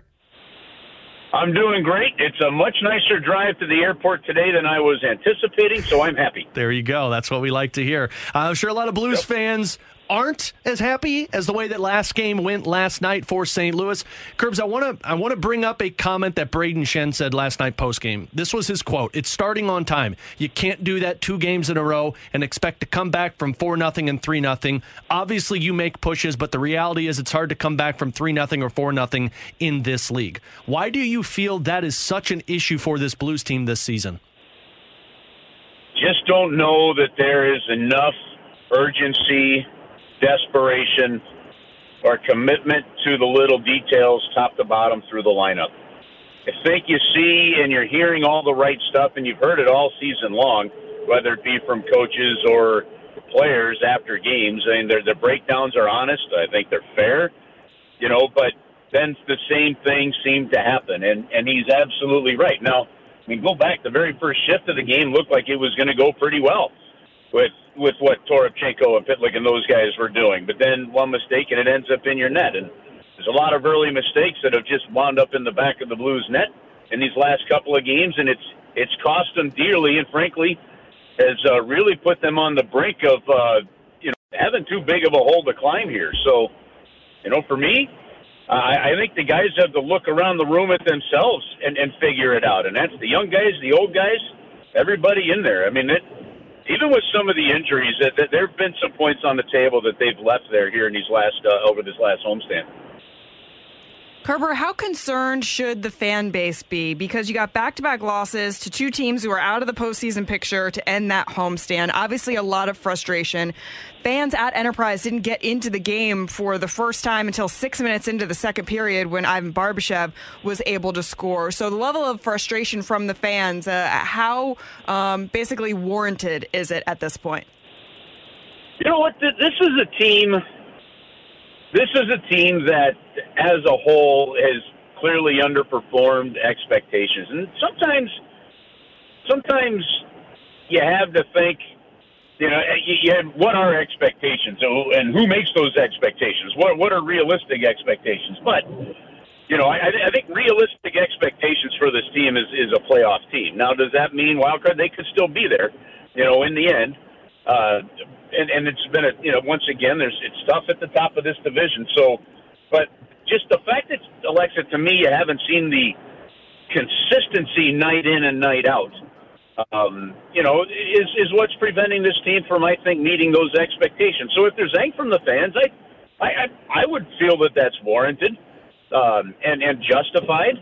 You know, I think that at the beginning of the year they they turned a lot over to some younger guys. They kind of went back, gave some of the veterans more ice time. That seemed to settle things down, but they just haven't had that consistency. And look, I know from a game planning standpoint, uh, they're they're given the game plan. I agree with what Craig Berube says. They're prepared. Come the start of the game, it's just getting the execution there, uh, shift in, shift out, and it just hasn't happened. So, yeah, I think I think some angst from some of the fans is. Uh, quite fair and warranted at this point as you're approaching 50 games. Talking with Chris Kerber, voice of the Blues on BK and Ferrario. He's with us on the Brown and Crouppen Celebrity Line. Curbs, Craig, uh, Craig Berube had some comments about Colton Parayko's play last night and earlier today, talking about him playing with more confidence, saying that he's just not, he's a little too tentative out there. Have you seen that from Colton Parayko this season, and does that surprise you? I think I've seen that from Colton Parayko, and I've seen that from a lot of guys on the team. It's it's interesting that you know from one night to the next, we can probably be asking the coach about certain players and and get somewhat similar breakdowns. But specifically to Colton, yeah, he he's been one where there's been some really good, solid play, and then and then some games where yeah, he he has looked tentative. So the the thing for Colton is when you watch his play when he gets that puck on his stick and just starts to fly and starts to skate, and it's so I mean, it, it's still so hard for guys to catch him. At one point, he did that in Edmonton, and even Connor McDavid was trying to chase him down. So there's yeah, it's an interesting question. I haven't talked to Colton about this too much, but and and maybe this is maybe this is something. And now I'm now I'm really just coming off the top of my head here, so this isn't a well formulated thought. All right, but I, I've always believed in roles in sports. When players know their roles, exactly what their roles are. I, I think that plays into the the, uh, the the nature of sports that helps teams be successful. Seventh inning guy knows he's the seventh inning guy. Closer knows he's the closer. That that type of thing. Utility guy coming off the bench. That that type of stuff in baseball. In in hockey, it's similar too. And you know, honestly, over the last couple of years, you know, the signing of Torey Krug and others, and yeah, I don't know if we've seen Colton's game really grow uh, in a in a little bit. And so, the, to me, I think it's just. I agree with Craig Berube today talking about his confidence. That I think they've got to find somewhere that confidence and get that back, and then get some consistency in there from that. Um, I, I still believe you've got a hell of a defenseman there. You've got a defenseman that, to me, has all the tools uh, to be one of the best in the league, and uh, and getting him back on track confidence wise is important. And frankly, I kind of I don't know. I think that that's the way a lot of these guys probably are feeling right now. Look, you you got a lot of guys that feel the pressure of this moment, and not just the pressure of the moment, but they know the pressure of the next month. Otherwise, you could see some real changes to this roster, and and they're human, man. They they feel it without a doubt. They feel it. Curbs, I want to ask you about the injuries that this team has sustained because you've got Vladdy who came back after suffering that broken hand, missing 10 games, and Ryan O'Reilly, your captain, and Torey Krug. And you saw Krug returning from injury and making a huge impact last night. Two assists, three attempts, 21 minutes of ice time. How much do you think the absence of these key players impacted this team and maybe is, is a way to focus, you know, some of this uh, negativity in terms of how it will reverse course now that we have these guys back healthy? Well, there's no doubt that there was a pretty big impact, and I think especially because of the fact that they were out for the time period that they were out from. So losing three guys for 10, 13 or more games, and Ryan O'Reilly hasn't even really started skating yet, you know, and I don't think he will until probably sometime next week. So uh, I, to me, the, the injuries have been key. But that said, the players that have come in have filled in well. Uh, the the there have been aspects of the game that have been really good. The level of play has been good enough to keep you in the mix. It's just when you had the chance to take advantage of the last couple of teams and you didn't do it as well as you needed to. Those are the points that really sting you. It doesn't sting you so much to split the series with Calgary. But that game with Chicago really stings. Falling into such a big hole yesterday stinks. Look, Buffalo's a growing team. They're a better team. They've handled the Blues really well. They put 10 on them this year. Well, no, 11, counting the empty netter yesterday. So, but I still think the Blues were in there enough. Unfortunately, because of the way Nashville, Dallas, Colorado, some of these other teams have started to play and get their stride, you've lost ground while this homestand you played one game under 500, and that's the reality you're staring at. So, look, it's going to, without a doubt, help to get these guys back. Krug, I thought it was very evident having him back in that lineup. But Tarasenko was really impactful. Nine shot attempts at the net, had several opportunities to tie the game or put the puck in, you know, and so there's some real positives. But then again, this is all you've got right now. You don't have Pavel Buchnevich for this next road trip. He's not eligible to come off of IR until February 1st, and that's when you're in that break.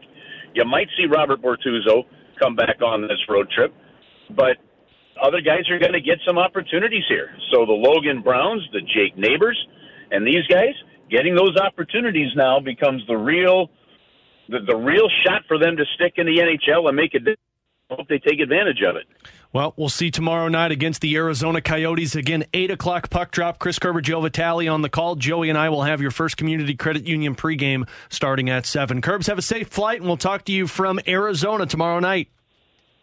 All right, Alex. Thank you very much. There you go. Voice of the Blues, Chris Kerber, uh, with us here on BK and Ferrario. Coming up in 15 minutes, we will get more into Colton Parayko because, Alexa, that has been uh, the number one topic I have heard since last night's loss for St. Louis. So we'll get into him and kind of talk a little bit more about what uh, Craig Berube had to say about Colton Parayko. But coming up next, we dive into the junk drawer here on 101 ESPN.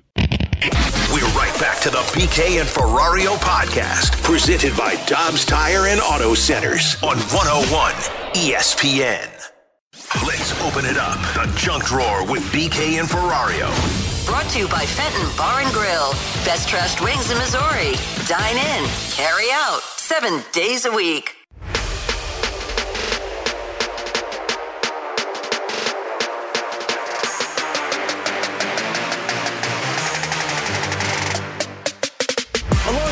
Alexa Data, Bally Sportsman, Weston, Tanner Hendrickson, I'm Alex Ferrario. We got David Eckstein coming up at 1.30, more likely to happen coming up in 15 minutes. And next segment, we're going to get into uh, Colton Parayko and what seems to be a problem for this Blues team. But now we enter the junk drawer, and this is a fitting junk drawer segment today because we've all struggled with words so far. Uh, epitome for Tanner Hendrickson, and what, What did is I it pronounced? Epitome. epitome? It- epitome, What was the word that I butchered earlier? Oh, uh, eligibility, which was very strange word that I butchered. But those are different than butchering names. And a certain reporter in Washington, D.C., uh, was on the news a couple of nights ago talking about Bruce Boudreau being fired for Rick Tocchet of the Vancouver Canucks. Former Washington Capitals coach Bruce Boudreau has been fired by the Vancouver Can- Canucks. The team announced the change Sunday, less than a week after President of Hockey Operations Jim Rutherford said major surgery was needed to fix the Canucks. Rick Tukid was hired as Boudreau's replacement. I can hear the thought process in her head, Alexa. And, I, and this She's is just like, oh, ish, I'm in trouble. she saw Boudreau pop up and she's like, uh oh. She put she powered through, but then the Canucks she she paused and it was Canucks. And then Rick Taka came up and it was oh my gosh. I bring this up because you've spent your career in television. You understand the difficulty of this. Of if you don't know the names, you're gonna have to power through it and hope to God nobody found out that you just butchered that name. So I contacted my girlfriend who works for the rival network in DC for Channel 4. And I said, What the heck happened? And she goes, Oh, they don't even really have a sports department. So, this So that's like a news reporter? It was a news reporter essentially just Oh. being given a sheet of paper and said, like, figure it out, which is literally the worst fear that can happen when you're on air. You have to go over names. You have to. It's Yeah. the it's the number one thing. You don't have to know the stats. You don't have to that that all comes secondary to the names because that is where your credibility lies. And the crazy thing is too, in the offseason, sometimes players change the pronunciation of Oh their yeah. name. Yeah. Semyon Varlamov. Semyon Varlamov. Like, how are we saying it this time around? It was uh, what's his face, Ilya Briz- Bryzgalov. It was Bryzgalov, then Bryzgalov, then Bryzgalov, and I'm like, wait, where are we going with this? Where right are we putting the emphasis, the wrong syllable? Emphasis. You know, and so you go through these these cycles. But yeah, it really to me that's the thing that you have to get right Yeah. first and foremost. And I'm not perfect at it for sure. When I was at NHL Network, I'll. I'll Give you guys a little bit of a peek behind the curtain. I'm Ukrainian, so I could say a lot of the Russian names really well. It's Mhm. just been in my blood. I, I can speak a tiny little bit of church Ukrainian growing up. But the name that tripped me up the most, and you guys are going to find this wild, was Jordan Binnington. Really? Because I couldn't, for some reason, uh, one night he had just had an awesome game, it was a shutout. We were talking all about him, and it was just once I got it wrong the first time. Oh, yeah, there was so much pressure on me to get it right. The producer was like, "Just walk away, take a deep breath, close your eyes, and figure it out." And so when I got hired here. My producer came up to me and was like, "Wow, what a funny turn of events! Like, just the the sports gods are basically just laughing in your face. Now you have to go say Jordan Binnington literally every night of your life." And I was like, "Well, now I can do it." No, I crushed it, yeah. Yeah, it's so funny how you just get those little things in your mind and it, it sticks with you. So I, I had that happen to me when I was doing pre and post for the Cardinals on, KMOX. You know, I was 26 years old, so I was fresh into radio. I was still in college when I was doing this. And you understand the Cardinals radio network is over 100 stations. Like everyone is listening. So if you mess up, you will find out. Oh, yeah. I will never forget it. I got an email after probably my third broadcast doing pre and post. And this this individual laid into me. I mean, it was it had to have been uh, 800 words of you pronounced this incorrectly. It's not Cardinals. There's an I in there. She even copy and pasted the pronunciation in a dictionary. Wow. That was Cardinals. Oh, no, And no, I'm like, no. you got to be blanking kidding me. this is where we've come with this. So for the next pre and post game, I did every time. Cardinals radio network. Did you do it? Oh, Bill. I, I- I did. it. And I, it was I'm so- assuming you didn't do it like. I don't want to say sarcastically. Oh no, I did it on like. purpose. A Oh, hundred yeah. percent. I- I would be doing- Shove it in her face. I Yeah. emphasized the Cardinals radio Yeah, that's network. exactly the what I would Cardinals do. radio network. My program director came up to me and he goes, What are you doing? I go, I'm sorry, it got to me. He goes, Yeah, don't do that anymore. I'm like, Ah, okay, okay. But then it was stuck in my head where it was Cardinals. And I'm like, Stop it, stop it, stop it. So, man, once you get it into your head, I feel so bad for them. Like, it's Twitter and it's this day and age. So when you mess up, everyone's going to be talking about it. Everyone knows. I listened to it and I felt so bad, but then I'm looking at it and now that you know the backstory, that's not all. I mean, it's on her because she probably should have done a little bit more research, but it's also on the station putting a news reporter in oh, that spot for sure. for that story. That is really tough. To just walk in and be like, "All right, here you go." And I just Good looked luck. at Get I it. just looked at Talkett's name because for some reason I thought it was C K E T. No, was it's Rick C Tocchet. C H E T. Good- yeah, Touche. good luck if you've never Touche. Probably would have said something like that. Rocked shed. Boudreau was the surprise. probably what I would think. Bru- Boudreau was the, the surprising one for me because that one's kind of B O U D R E Boudreau, A pretty U. easy. It's pretty No, easy. I guess it's the Bruce. Oh man, I'm Yeah. gonna I'm gonna show off my English grammar skills here. But isn't OU Epitome? typically like ow oh oh Bodro? Oh, we. Oh yeah. The best is when I worked somewhere and somebody got in really big trouble, really big trouble, like letters to the editor to the station for the Roy Wah. Oh You yeah. can't no, do you that. can't butcher. That's like You in St. cannot Louis. do that. And I've done this before as a younger broadcaster. The Suter Sutter. If you butcher that because Bruce Sutter with the Cardinals, Brian Sutter with the Blues. I have messed those up before. And you do that, game over. That's Game like over. doing Roy versus Wah. Patrick Roy. I was like, oh No. no, you can't. That- or you also- could never come back from No. that either. Or also Marty Brodeur. Martin Brodeur. Martin. I've heard people go, Martin Brodeur.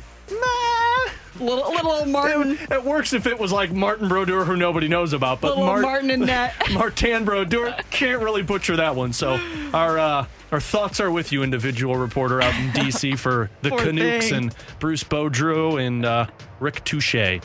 Alexa Datt, Tanner Hendrickson, I'm Alex Ferrario. Coming up at 15 minutes, it's more likely to happen. You send us scenarios. We will tell you which one is more likely to happen on our Air Comfort Service text line 314 399 9646. But last night, some strong words about Colton Parayko from Craig Berube. Do the Blues have a Parayko problem? We'll get to that next here on 101 ESPN. We're right back to the BK and Ferrario podcast, presented by Dobbs Tire and Auto Centers on 101 ESPN.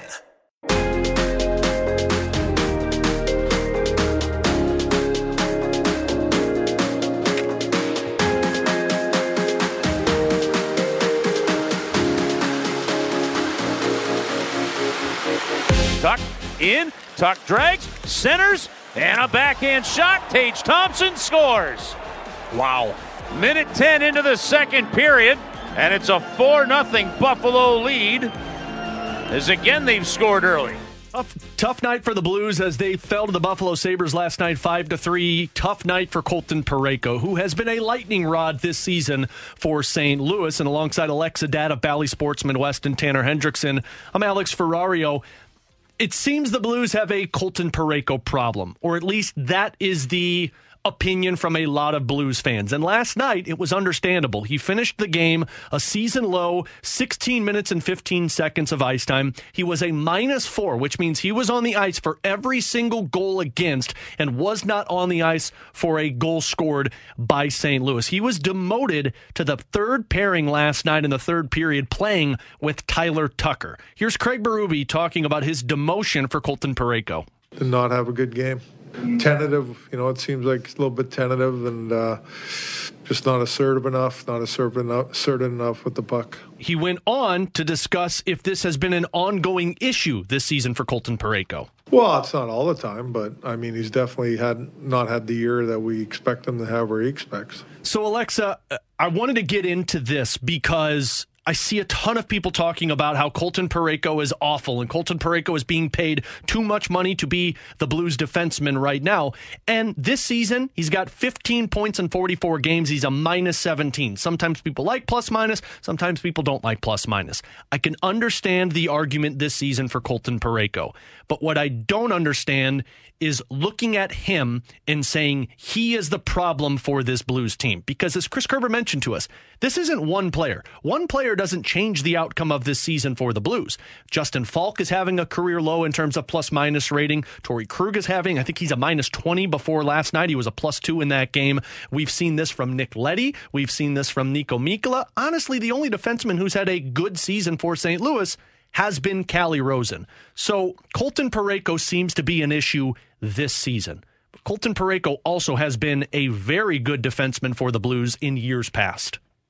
I would agree with that. And to give all of the blame to Colton Parayko is very difficult for me. Yes, has he struggled as of late? Sure. And Craig Berube has done exactly what you should as a head coach, which is let your player know, I know that you're struggling and here's what I'm going to do about it. You're going to get demoted. I'm going to be honest about how I feel when I evaluate the way that you've been playing.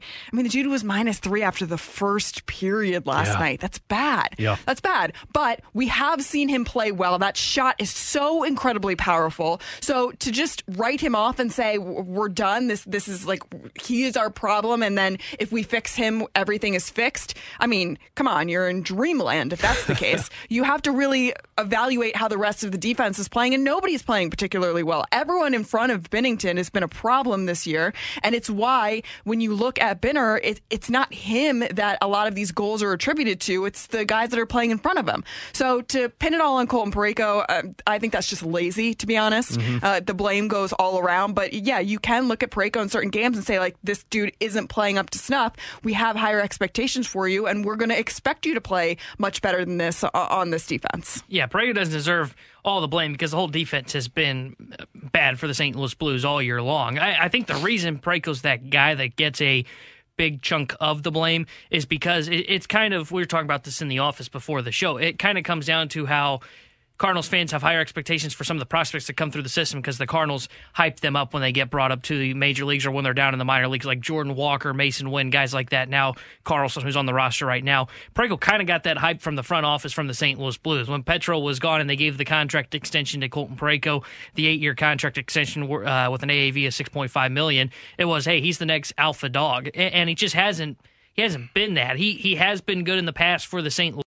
But he's not a number one defenseman, and and that's what the Blues. I, I don't want to say they're paying him to be the number one defenseman because they've got three defensemen making six point five million dollars, but the length of the deal tells them that he is the number one defenseman, giving him the eight year contract extension. And yes, Parayko does need to be better, and yes, the Blues do need to be planning to find a new number one defenseman because I don't think Parayko's going to get to that level.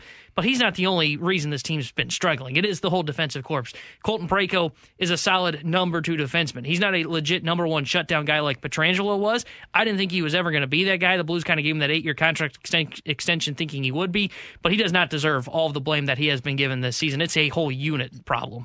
And I don't want to come off as I'm defending Colton Parayko here because Colton Parayko has had a bad season. I mean, if you look at plus minus, this has been statistically his worst season. Point production, he has not had it. He has been the guy that's been relied upon, and he's not lived up to it. But again, listen to these names. So, in terms of expected goals against, which is a fancy ex, uh, analytic number, essentially when he's on the ice, the expected goals for the opponents that are going in net. That's the way you look at it. Colton Parayko is 11th worst in the National Hockey League, uh, sitting just under 50%. But listen to these names that are worse than him. Ivan Provorov from the Philadelphia Flyers. Does that name sound familiar? Because that's a player that Blues fans wanted to trade for Mhm. last season. Justin Faulk has been worse than Colton Parayko in that category. Tony DeAngelo, who's with Philadelphia, we remember him from Carolina last year. Everyone was talking about what a great defenseman he was. Josh Morrissey from the Winnipeg Jets, a player that is a Norris Trophy candidate, ladies and gentlemen, is worse than Colton Parayko in expected goals against. Roman freaking Josi is on this list this season, along with Cam Fowler, Dmitry Kulikov, John Klingberg. Again, I'm not sitting here saying Colton Parayko is a better defenseman than anybody's giving him credit for because he's been great this season. He's been bad. But if you're going to look at Colton Parayko, and we got a ton of texts on our Air Comfort Service text line at 314 399 9646. Ah, he's soft in front of his own net. A player that big should be tougher in front of his own net. This goes back to what Curbs told us a little bit ago. You play to your identity. And Colton Parayko is not a shutdown defenseman. Colton Parayko is not an offensive defenseman. What Colton Parayko is, and I think this is the struggle that Craig Berube and his staff are trying to figure out, is how do we get him to play to his identity? And the identity we saw from Colton Parayko the year they won the cup with Jay Bouwmeester was size and speed. Doug Armstrong has built a team defensively that is a transition team. You're not going to shove guys away from the front of the net. What you're doing is the puck is on your stick, you're skating it out of the zone. The problem for Colton Parayko, to me, is the same problem for Justin Faulk, for Nick Leddy, for Torey Krug, every defenseman on this Blues team. Nobody seems to know what they're doing on the ice in their own zone, which is why the slot is open like 7 Eleven this season. Nobody knows what they're doing when the puck is on their stick because it seems one player thinks, well, that player is going to do my job for me when the other one expects that player to do their job, and the disconnect comes into play, hence pucks getting taken away. Does Parayko need to be heavier on the puck and put the puck deep in when he does? Absolutely. Does Colton Parayko need to be heavier on his stick so he doesn't get shoved off the puck? Absolutely. But to sit here and say that Colton Parayko has been the sole problem for this Blues team, and if they just trade him away, they'll be better, you're not watching hockey because Colton Parayko is not the end all be all for this team. Frankly, it's a defensive scheme issue, I feel like, for this squad. Yeah, I agree because the middle of the ice is so wide open. I mean, just you just surf in there. It's too easy. And that can't be reliant on one guy. If you put one guy in the middle of the ice, that's not going to fix all of your problems. So for Parayko, also for fans, I think too, when you see Parayko, you're like, okay, big guy, physical play, Chris get out Pronger, there and be, right. yeah, be, go out there and be that guy. That's not who he is. So you can't supplant an identity onto him that he's not. That's not fair. You're not going to get the the max out of him that you possibly can if you're putting him in somebody else's shoes. So you need to have him fulfill his own potential in order to be good with this team. And it, it's just not that like really hard, rough and tumble kind of a guy. I, I think the bigger question that Blues fans should be asking themselves is who can get the best out of Colton Parayko? Because Larry Robinson was he when he was with the team got the best out of Colton Parayko. Jay Bouwmeester playing with Colton Parayko got the best out of Colton Parayko. Again, I know that this is frustrating this season, but if you look at his numbers, this is the worst season he's ever had. The the second closest to this season was the shortened year when he had the back problem.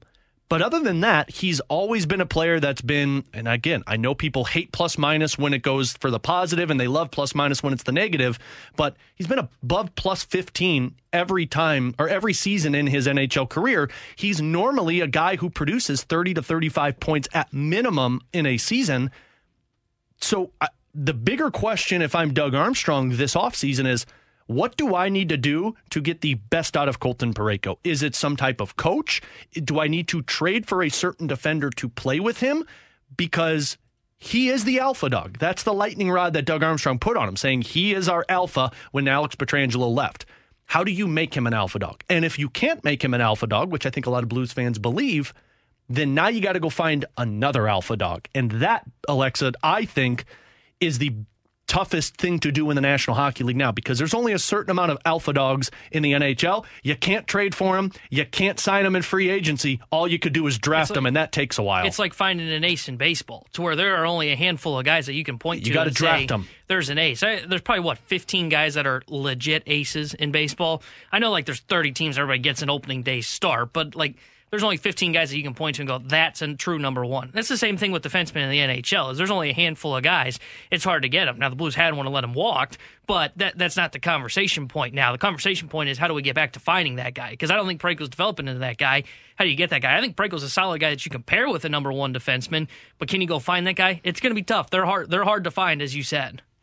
Yeah, it'll be interesting. We'll find out. Yeah. There's a lot more hockey to go, but uh, that's why the offseason, I think, becomes even more intriguing for the Blues. For sure. Because if Doug does seem to need to do a mass surgery on this defense, how are you going to go about with all these contracts that are tied to them? Alexa Datt, Tanner Hendrickson, I'm Alex Ferrario. Coming up in 15, David Eckstein is going to join us, World Series champion, to talk about his teammate, Scott Rolen, going into the Baseball Hall of Fame. But coming up next, more likely to happen, you give us a scenario. We'll tell you which one one is more likely. 314 399 9646 comes your way next here on 101 ESPN. We're right back to the BK and Ferrario podcast, presented by Dobbs Tire and Auto Centers on 101 ESPN. What's more likely to happen? They'll figure it out. BK and Ferrario's most likely to happen.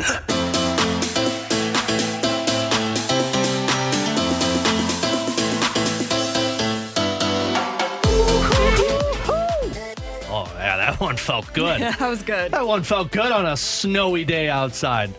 Beautiful. It was good. Do you like it, T Bone? I did. You'll get your day tomorrow. I'm trying to figure out why you uh, were so excited to get that one out. Hey, man, it's, it's a fun day. It's a great Yeah? day. What David is it, hump day? It's hump day. That's Hump why. day! It's hump day. David Yeah, Eckstein's he's never coming that up next. excited on I'm always excited for hump day because that means the weekend's almost I almost think it's here. because you get to go play in, in the water? what's left of the snow. the, the rainwater that's out there home. right now. Alexa Datt, Tanner Hendrickson, and Alex Ferrario. More likely to happen. You send us a scenario on our air comfort service text line 65780 31.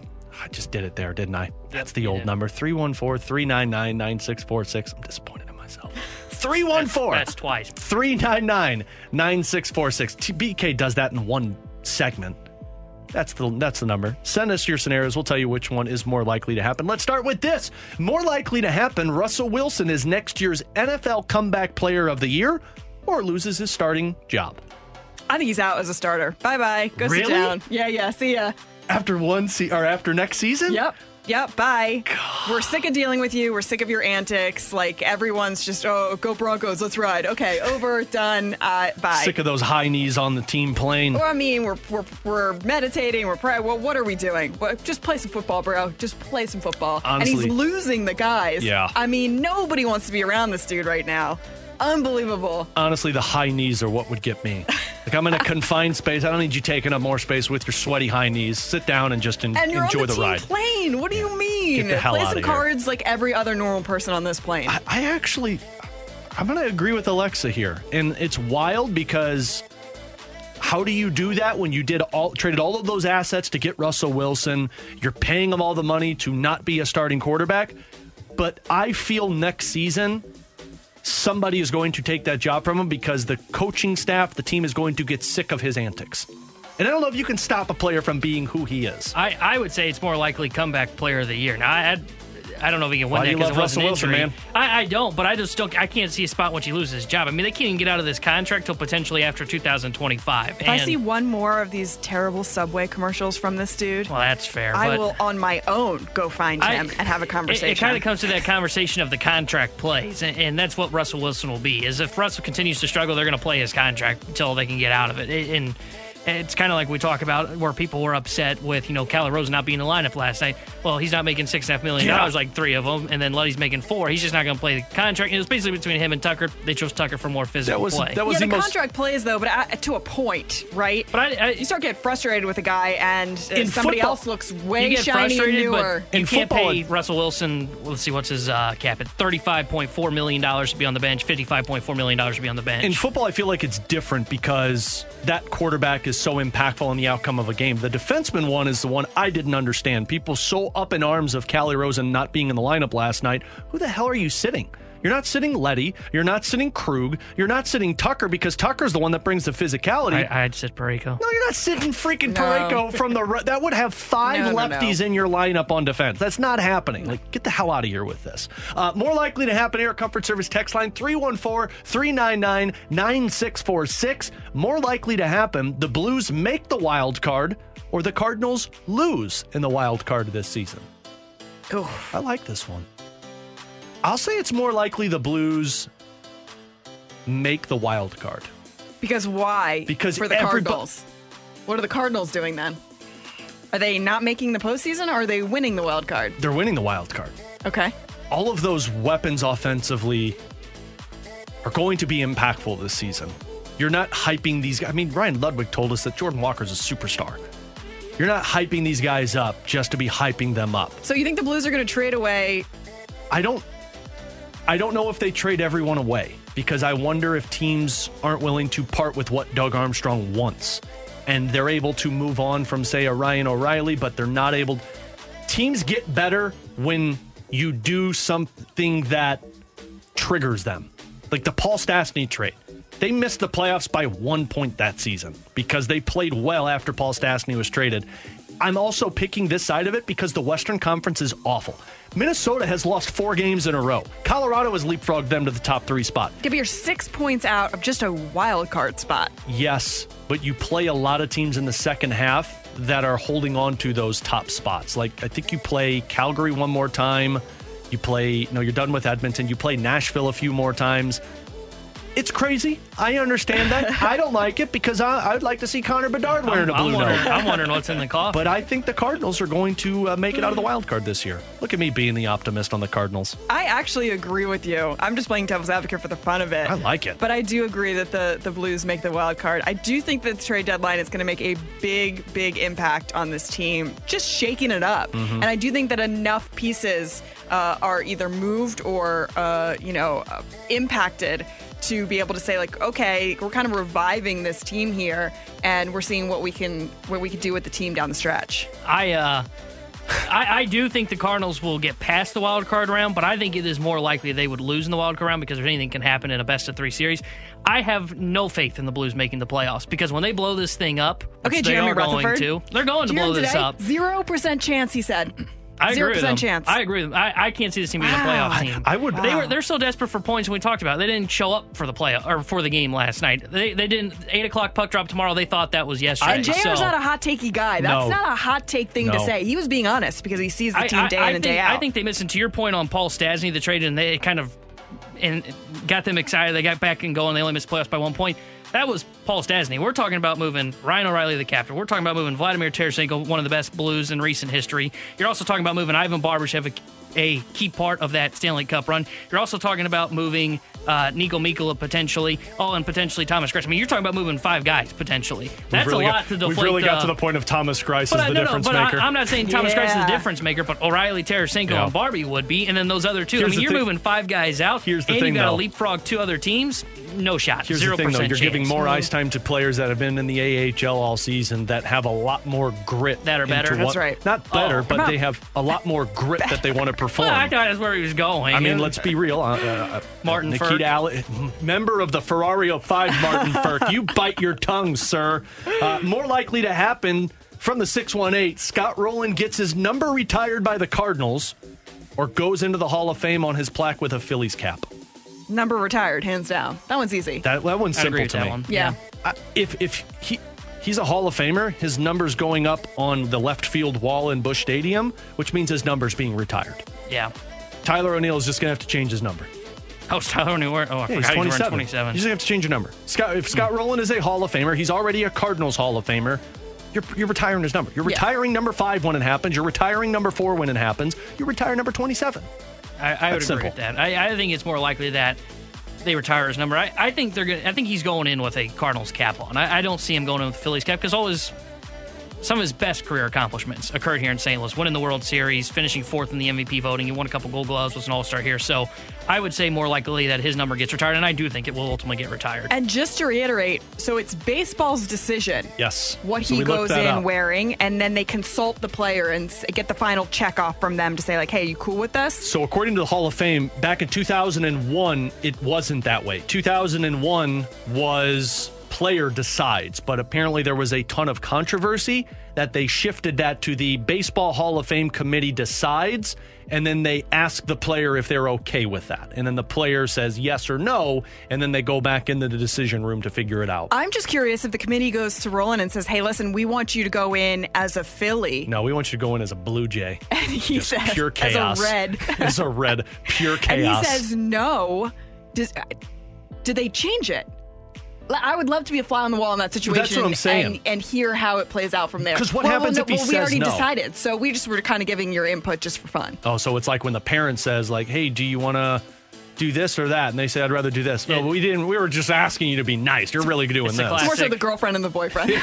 we're we're gonna put. We want you to wear the Phillies cap. Oh, no, I want to have the Cardinals cap. Oh, oh. Uh, Well, let's we're settle gonna have to get a new plaque. Someone get the birds on the get bat the in here. sculptor. oh well, damn. We just gave you a Toronto Blue Jays. We'll settle in the middle. Let's find. Whoops. Let's finish with this one. I like this. And then we're going to get to David Eckstein on the other side. More likely to happen of the six Blues unrestricted unrestricted free agents, half get traded Let's say more than half get traded, more than half remain a blue. So basically, four get moved. So four get moved. No or way. four stay. No way. Four do not get moved. That's way too I, many guys. I would say it's more likely that four get moved. I agree. What? O'Reilly, Tarasenko, Sounds like Mikkola's got Mikkola. interest, and I think Barbie will be moved. I believe one of Barbie or Acciari is moved. You had me at the first three. Throwing that fourth in there is wild. That Mm-hmm. That's- is crazy. If if they can't get a agreement with Barbie at this break, because I would imagine that's the conversation that's going to take place. Because O'Reilly and Vladdy, I'm not sure you have those talks. You go to Barbie and you find out if you can resign them. I think the same happens with Noel Acciari. And if you can get it, they're obviously here. But if you can't, I can see them saying we got to move on. Are you assuming these are package deals or we're dealing with four different teams here? Like Doug Armstrong's getting literally zero sleep. Depends on the package. I, I could see, I could see a team trading for, let's say O'Reilly and Barbie. Problem is that's a lot of cap to figure out. I don't, You're know gonna if have to anybody, eat it. I don't know if anybody's going. O'Reilly together. and That'd be Vladdy are, are going to be separate trades. I think Mikkel is going to be a separate trade because he's going to be a depth piece.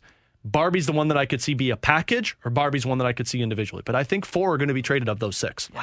And if it's not, if it's not Barbie or Acciari, we've talked about this before, and that's why I threw his name in when on one of the last Oh, yeah. questions. Thomas Greiss Thomas will get Greiss is going to have interest. Uh, someone will look for a veteran backup goaltender. So if it's if it's not those two, there's a chance it's Thomas Greiss. If- but I, I say yeah, more likely four. If he out. performs well and gets a couple of more starts before the trade deadline, the LA Kings could come, come calling and say, we need a goaltender and put him as a backup to get half of the starts with whomever's playing for them. So it'd be intriguing with uh, March 3rd. By the way, David Pagnotta texted us after our hit and he said it was fun being on with both of you. And he said, I would keep an eye on the Blues because they're going to be an intriguing team come March 3rd.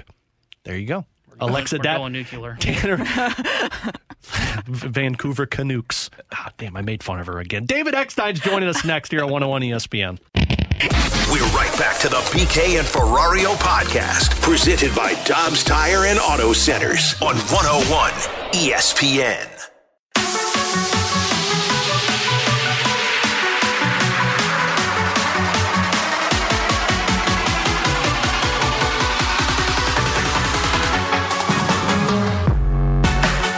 Alongside Bally Sports Midwest's Alexa Datt and Tanner Hendrickson, I'm Alex Ferrario as we head back out to our Brown and Crouppen celebrity line today celebrating Scott Rolen, who is headed to the Baseball Hall of Fame. It was announced last night that he is going in. Of course, the longtime Cardinals third baseman.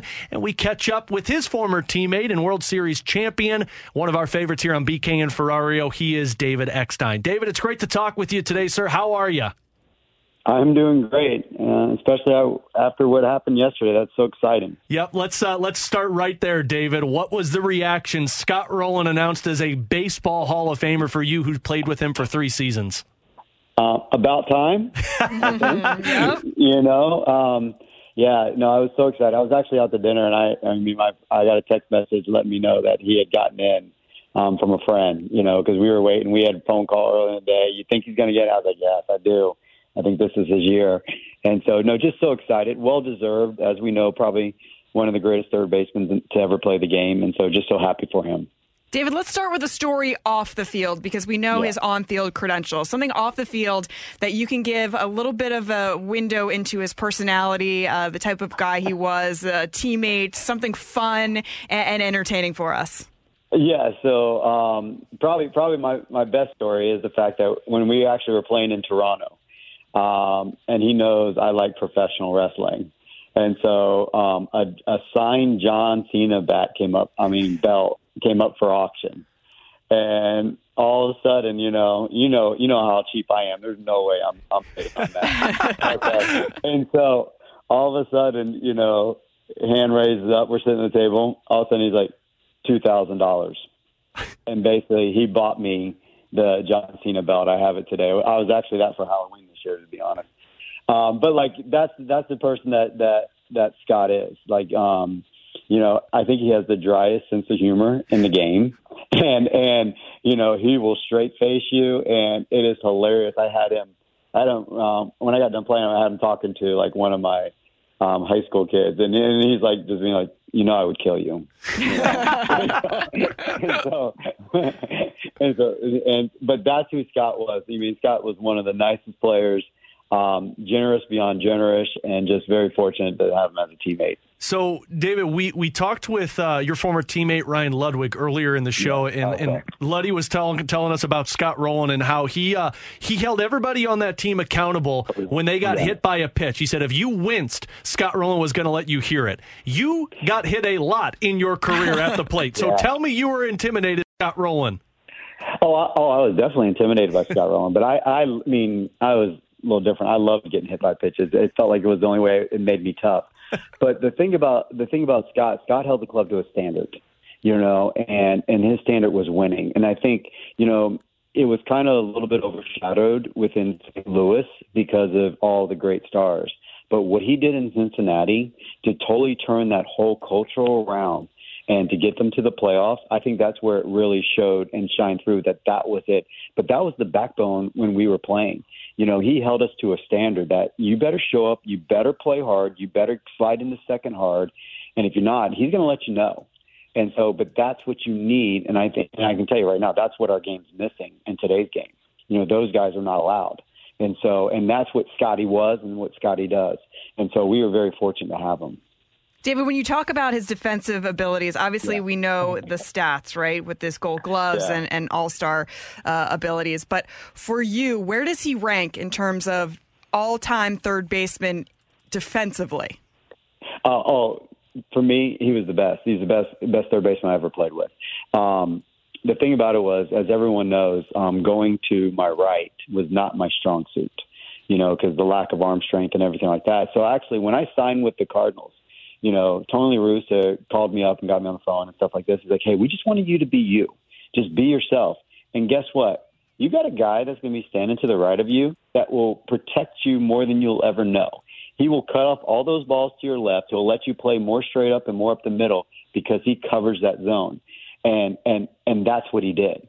You know, it allowed me to really be able to play a little bit more straight up that I didn't have to worry about um, too many of the backhand balls with the of arm straight to throw the first, that he was going to cut it off. And that's what Scott Rolen did. He made he made the guy next to him so much better. And I think, especially when I was there, I guarantee his advanced metrics were off the chart because he had a lot more balls to get to.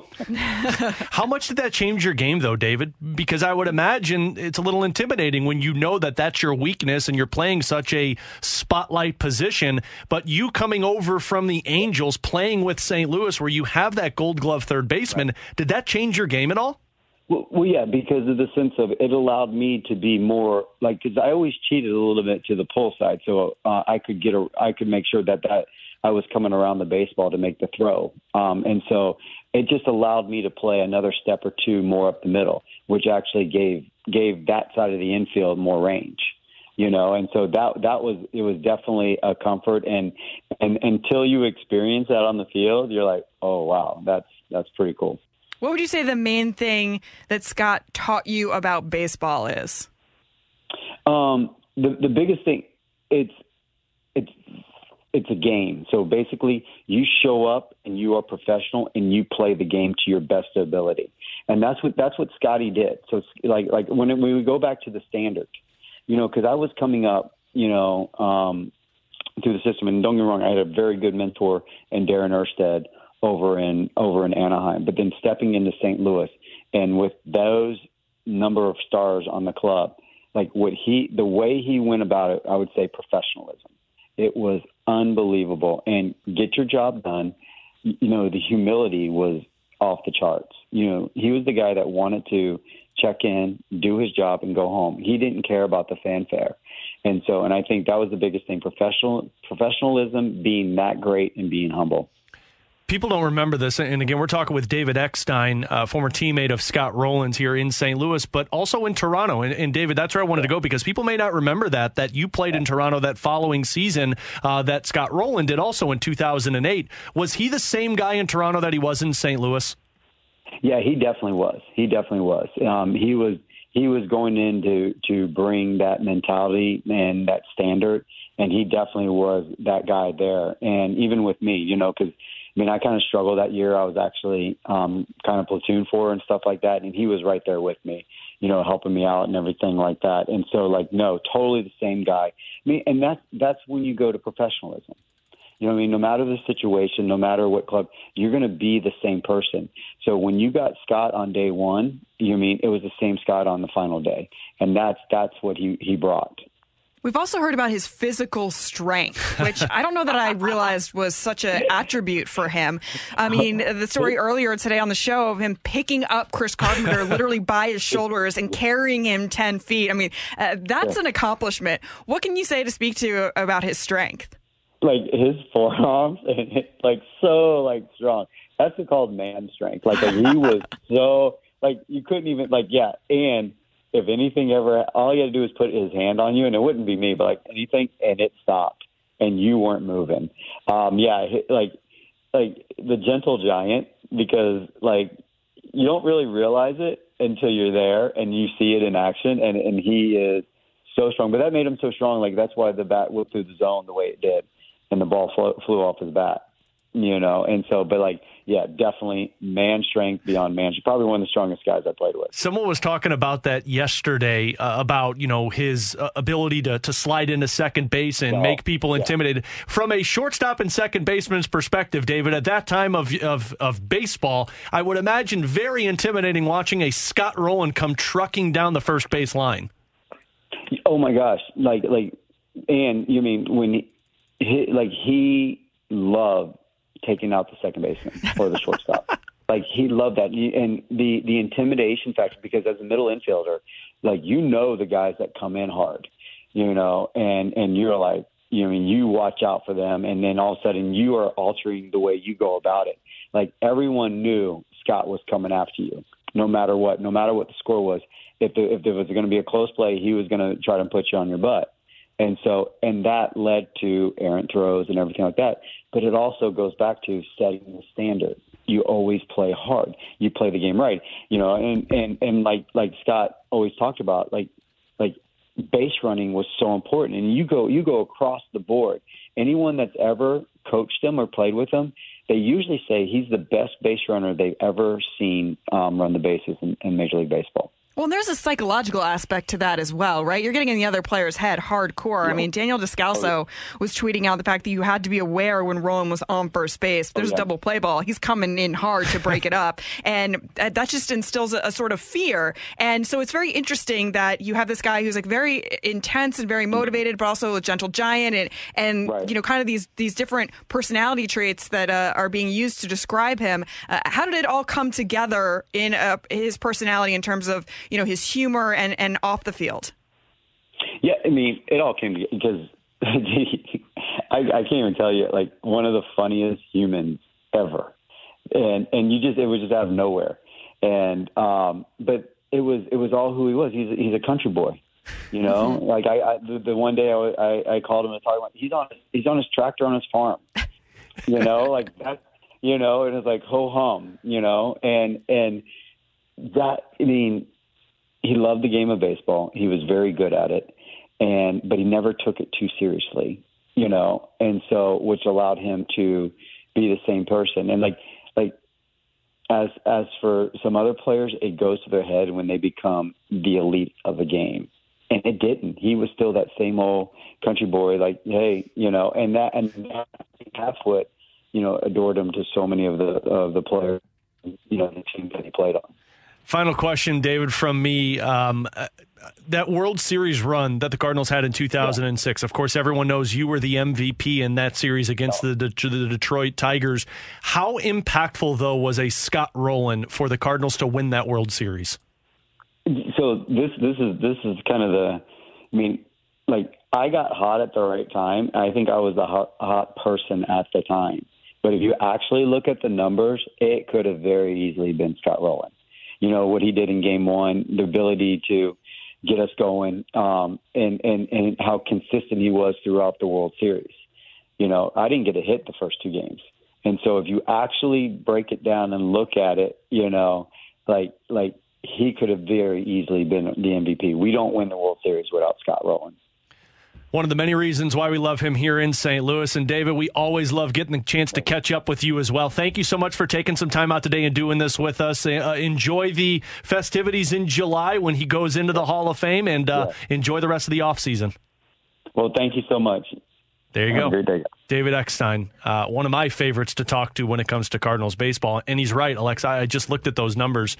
Uh, he, of course, David Eckstein, had an incredible World Series run when they beat Detroit, but Scott Rolen hit 421 and had an OPS of over 1,200, a home run and three RBIs and two doubles. I love it. Like you have, you had multiple MVPs on that team, and David Eckstein was one of them. Scott Rolen was the other. But again, as he mentioned and Ludwick mentioned, he was always overlooked, if you can use that phrase, because you had the Pujols and the Jim Edmonds and the Chris Carpenters.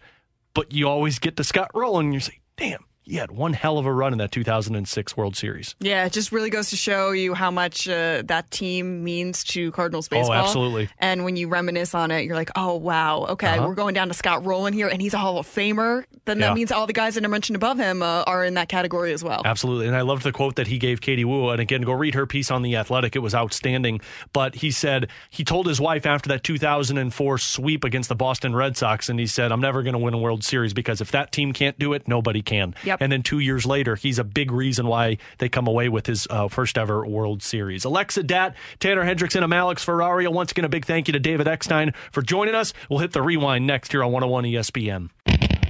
We're right back to the BK and Ferrario podcast, presented by Dobbs Tire and Auto Centers on 101 ESPN.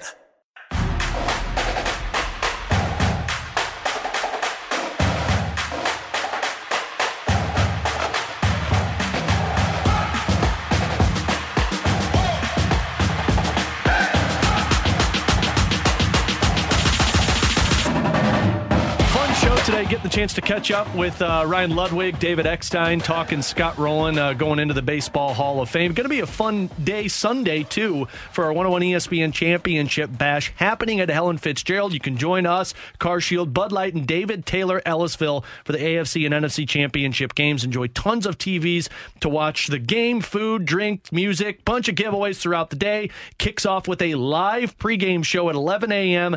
We'll see you at Helen Fitzgerald for Championship Bash, brought to by CarShield, Bud Light, and David Taylor Dodge Jeep Ram in Ellisville. Alexa Datt, Bally Sports Midwest. Let's end where we started. Blues, a dud last night, a dud on the homestand, but still 12 games, 11 games now going into the um, trade deadline. You got three in the All Star break and bye week. Still an opportunity to change the mind of Doug Armstrong, but right now, Doug's probably thinking one way.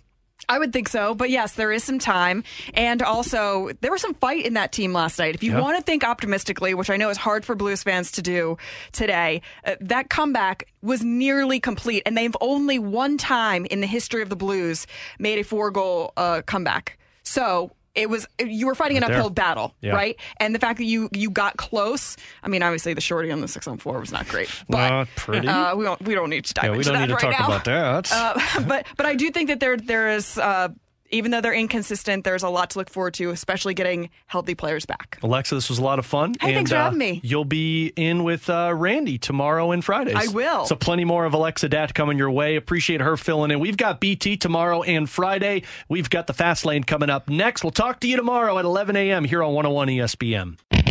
You've been listening to the BK and Ferrario podcast, presented by Dobbs Tire and Auto Centers on 101 ESPN.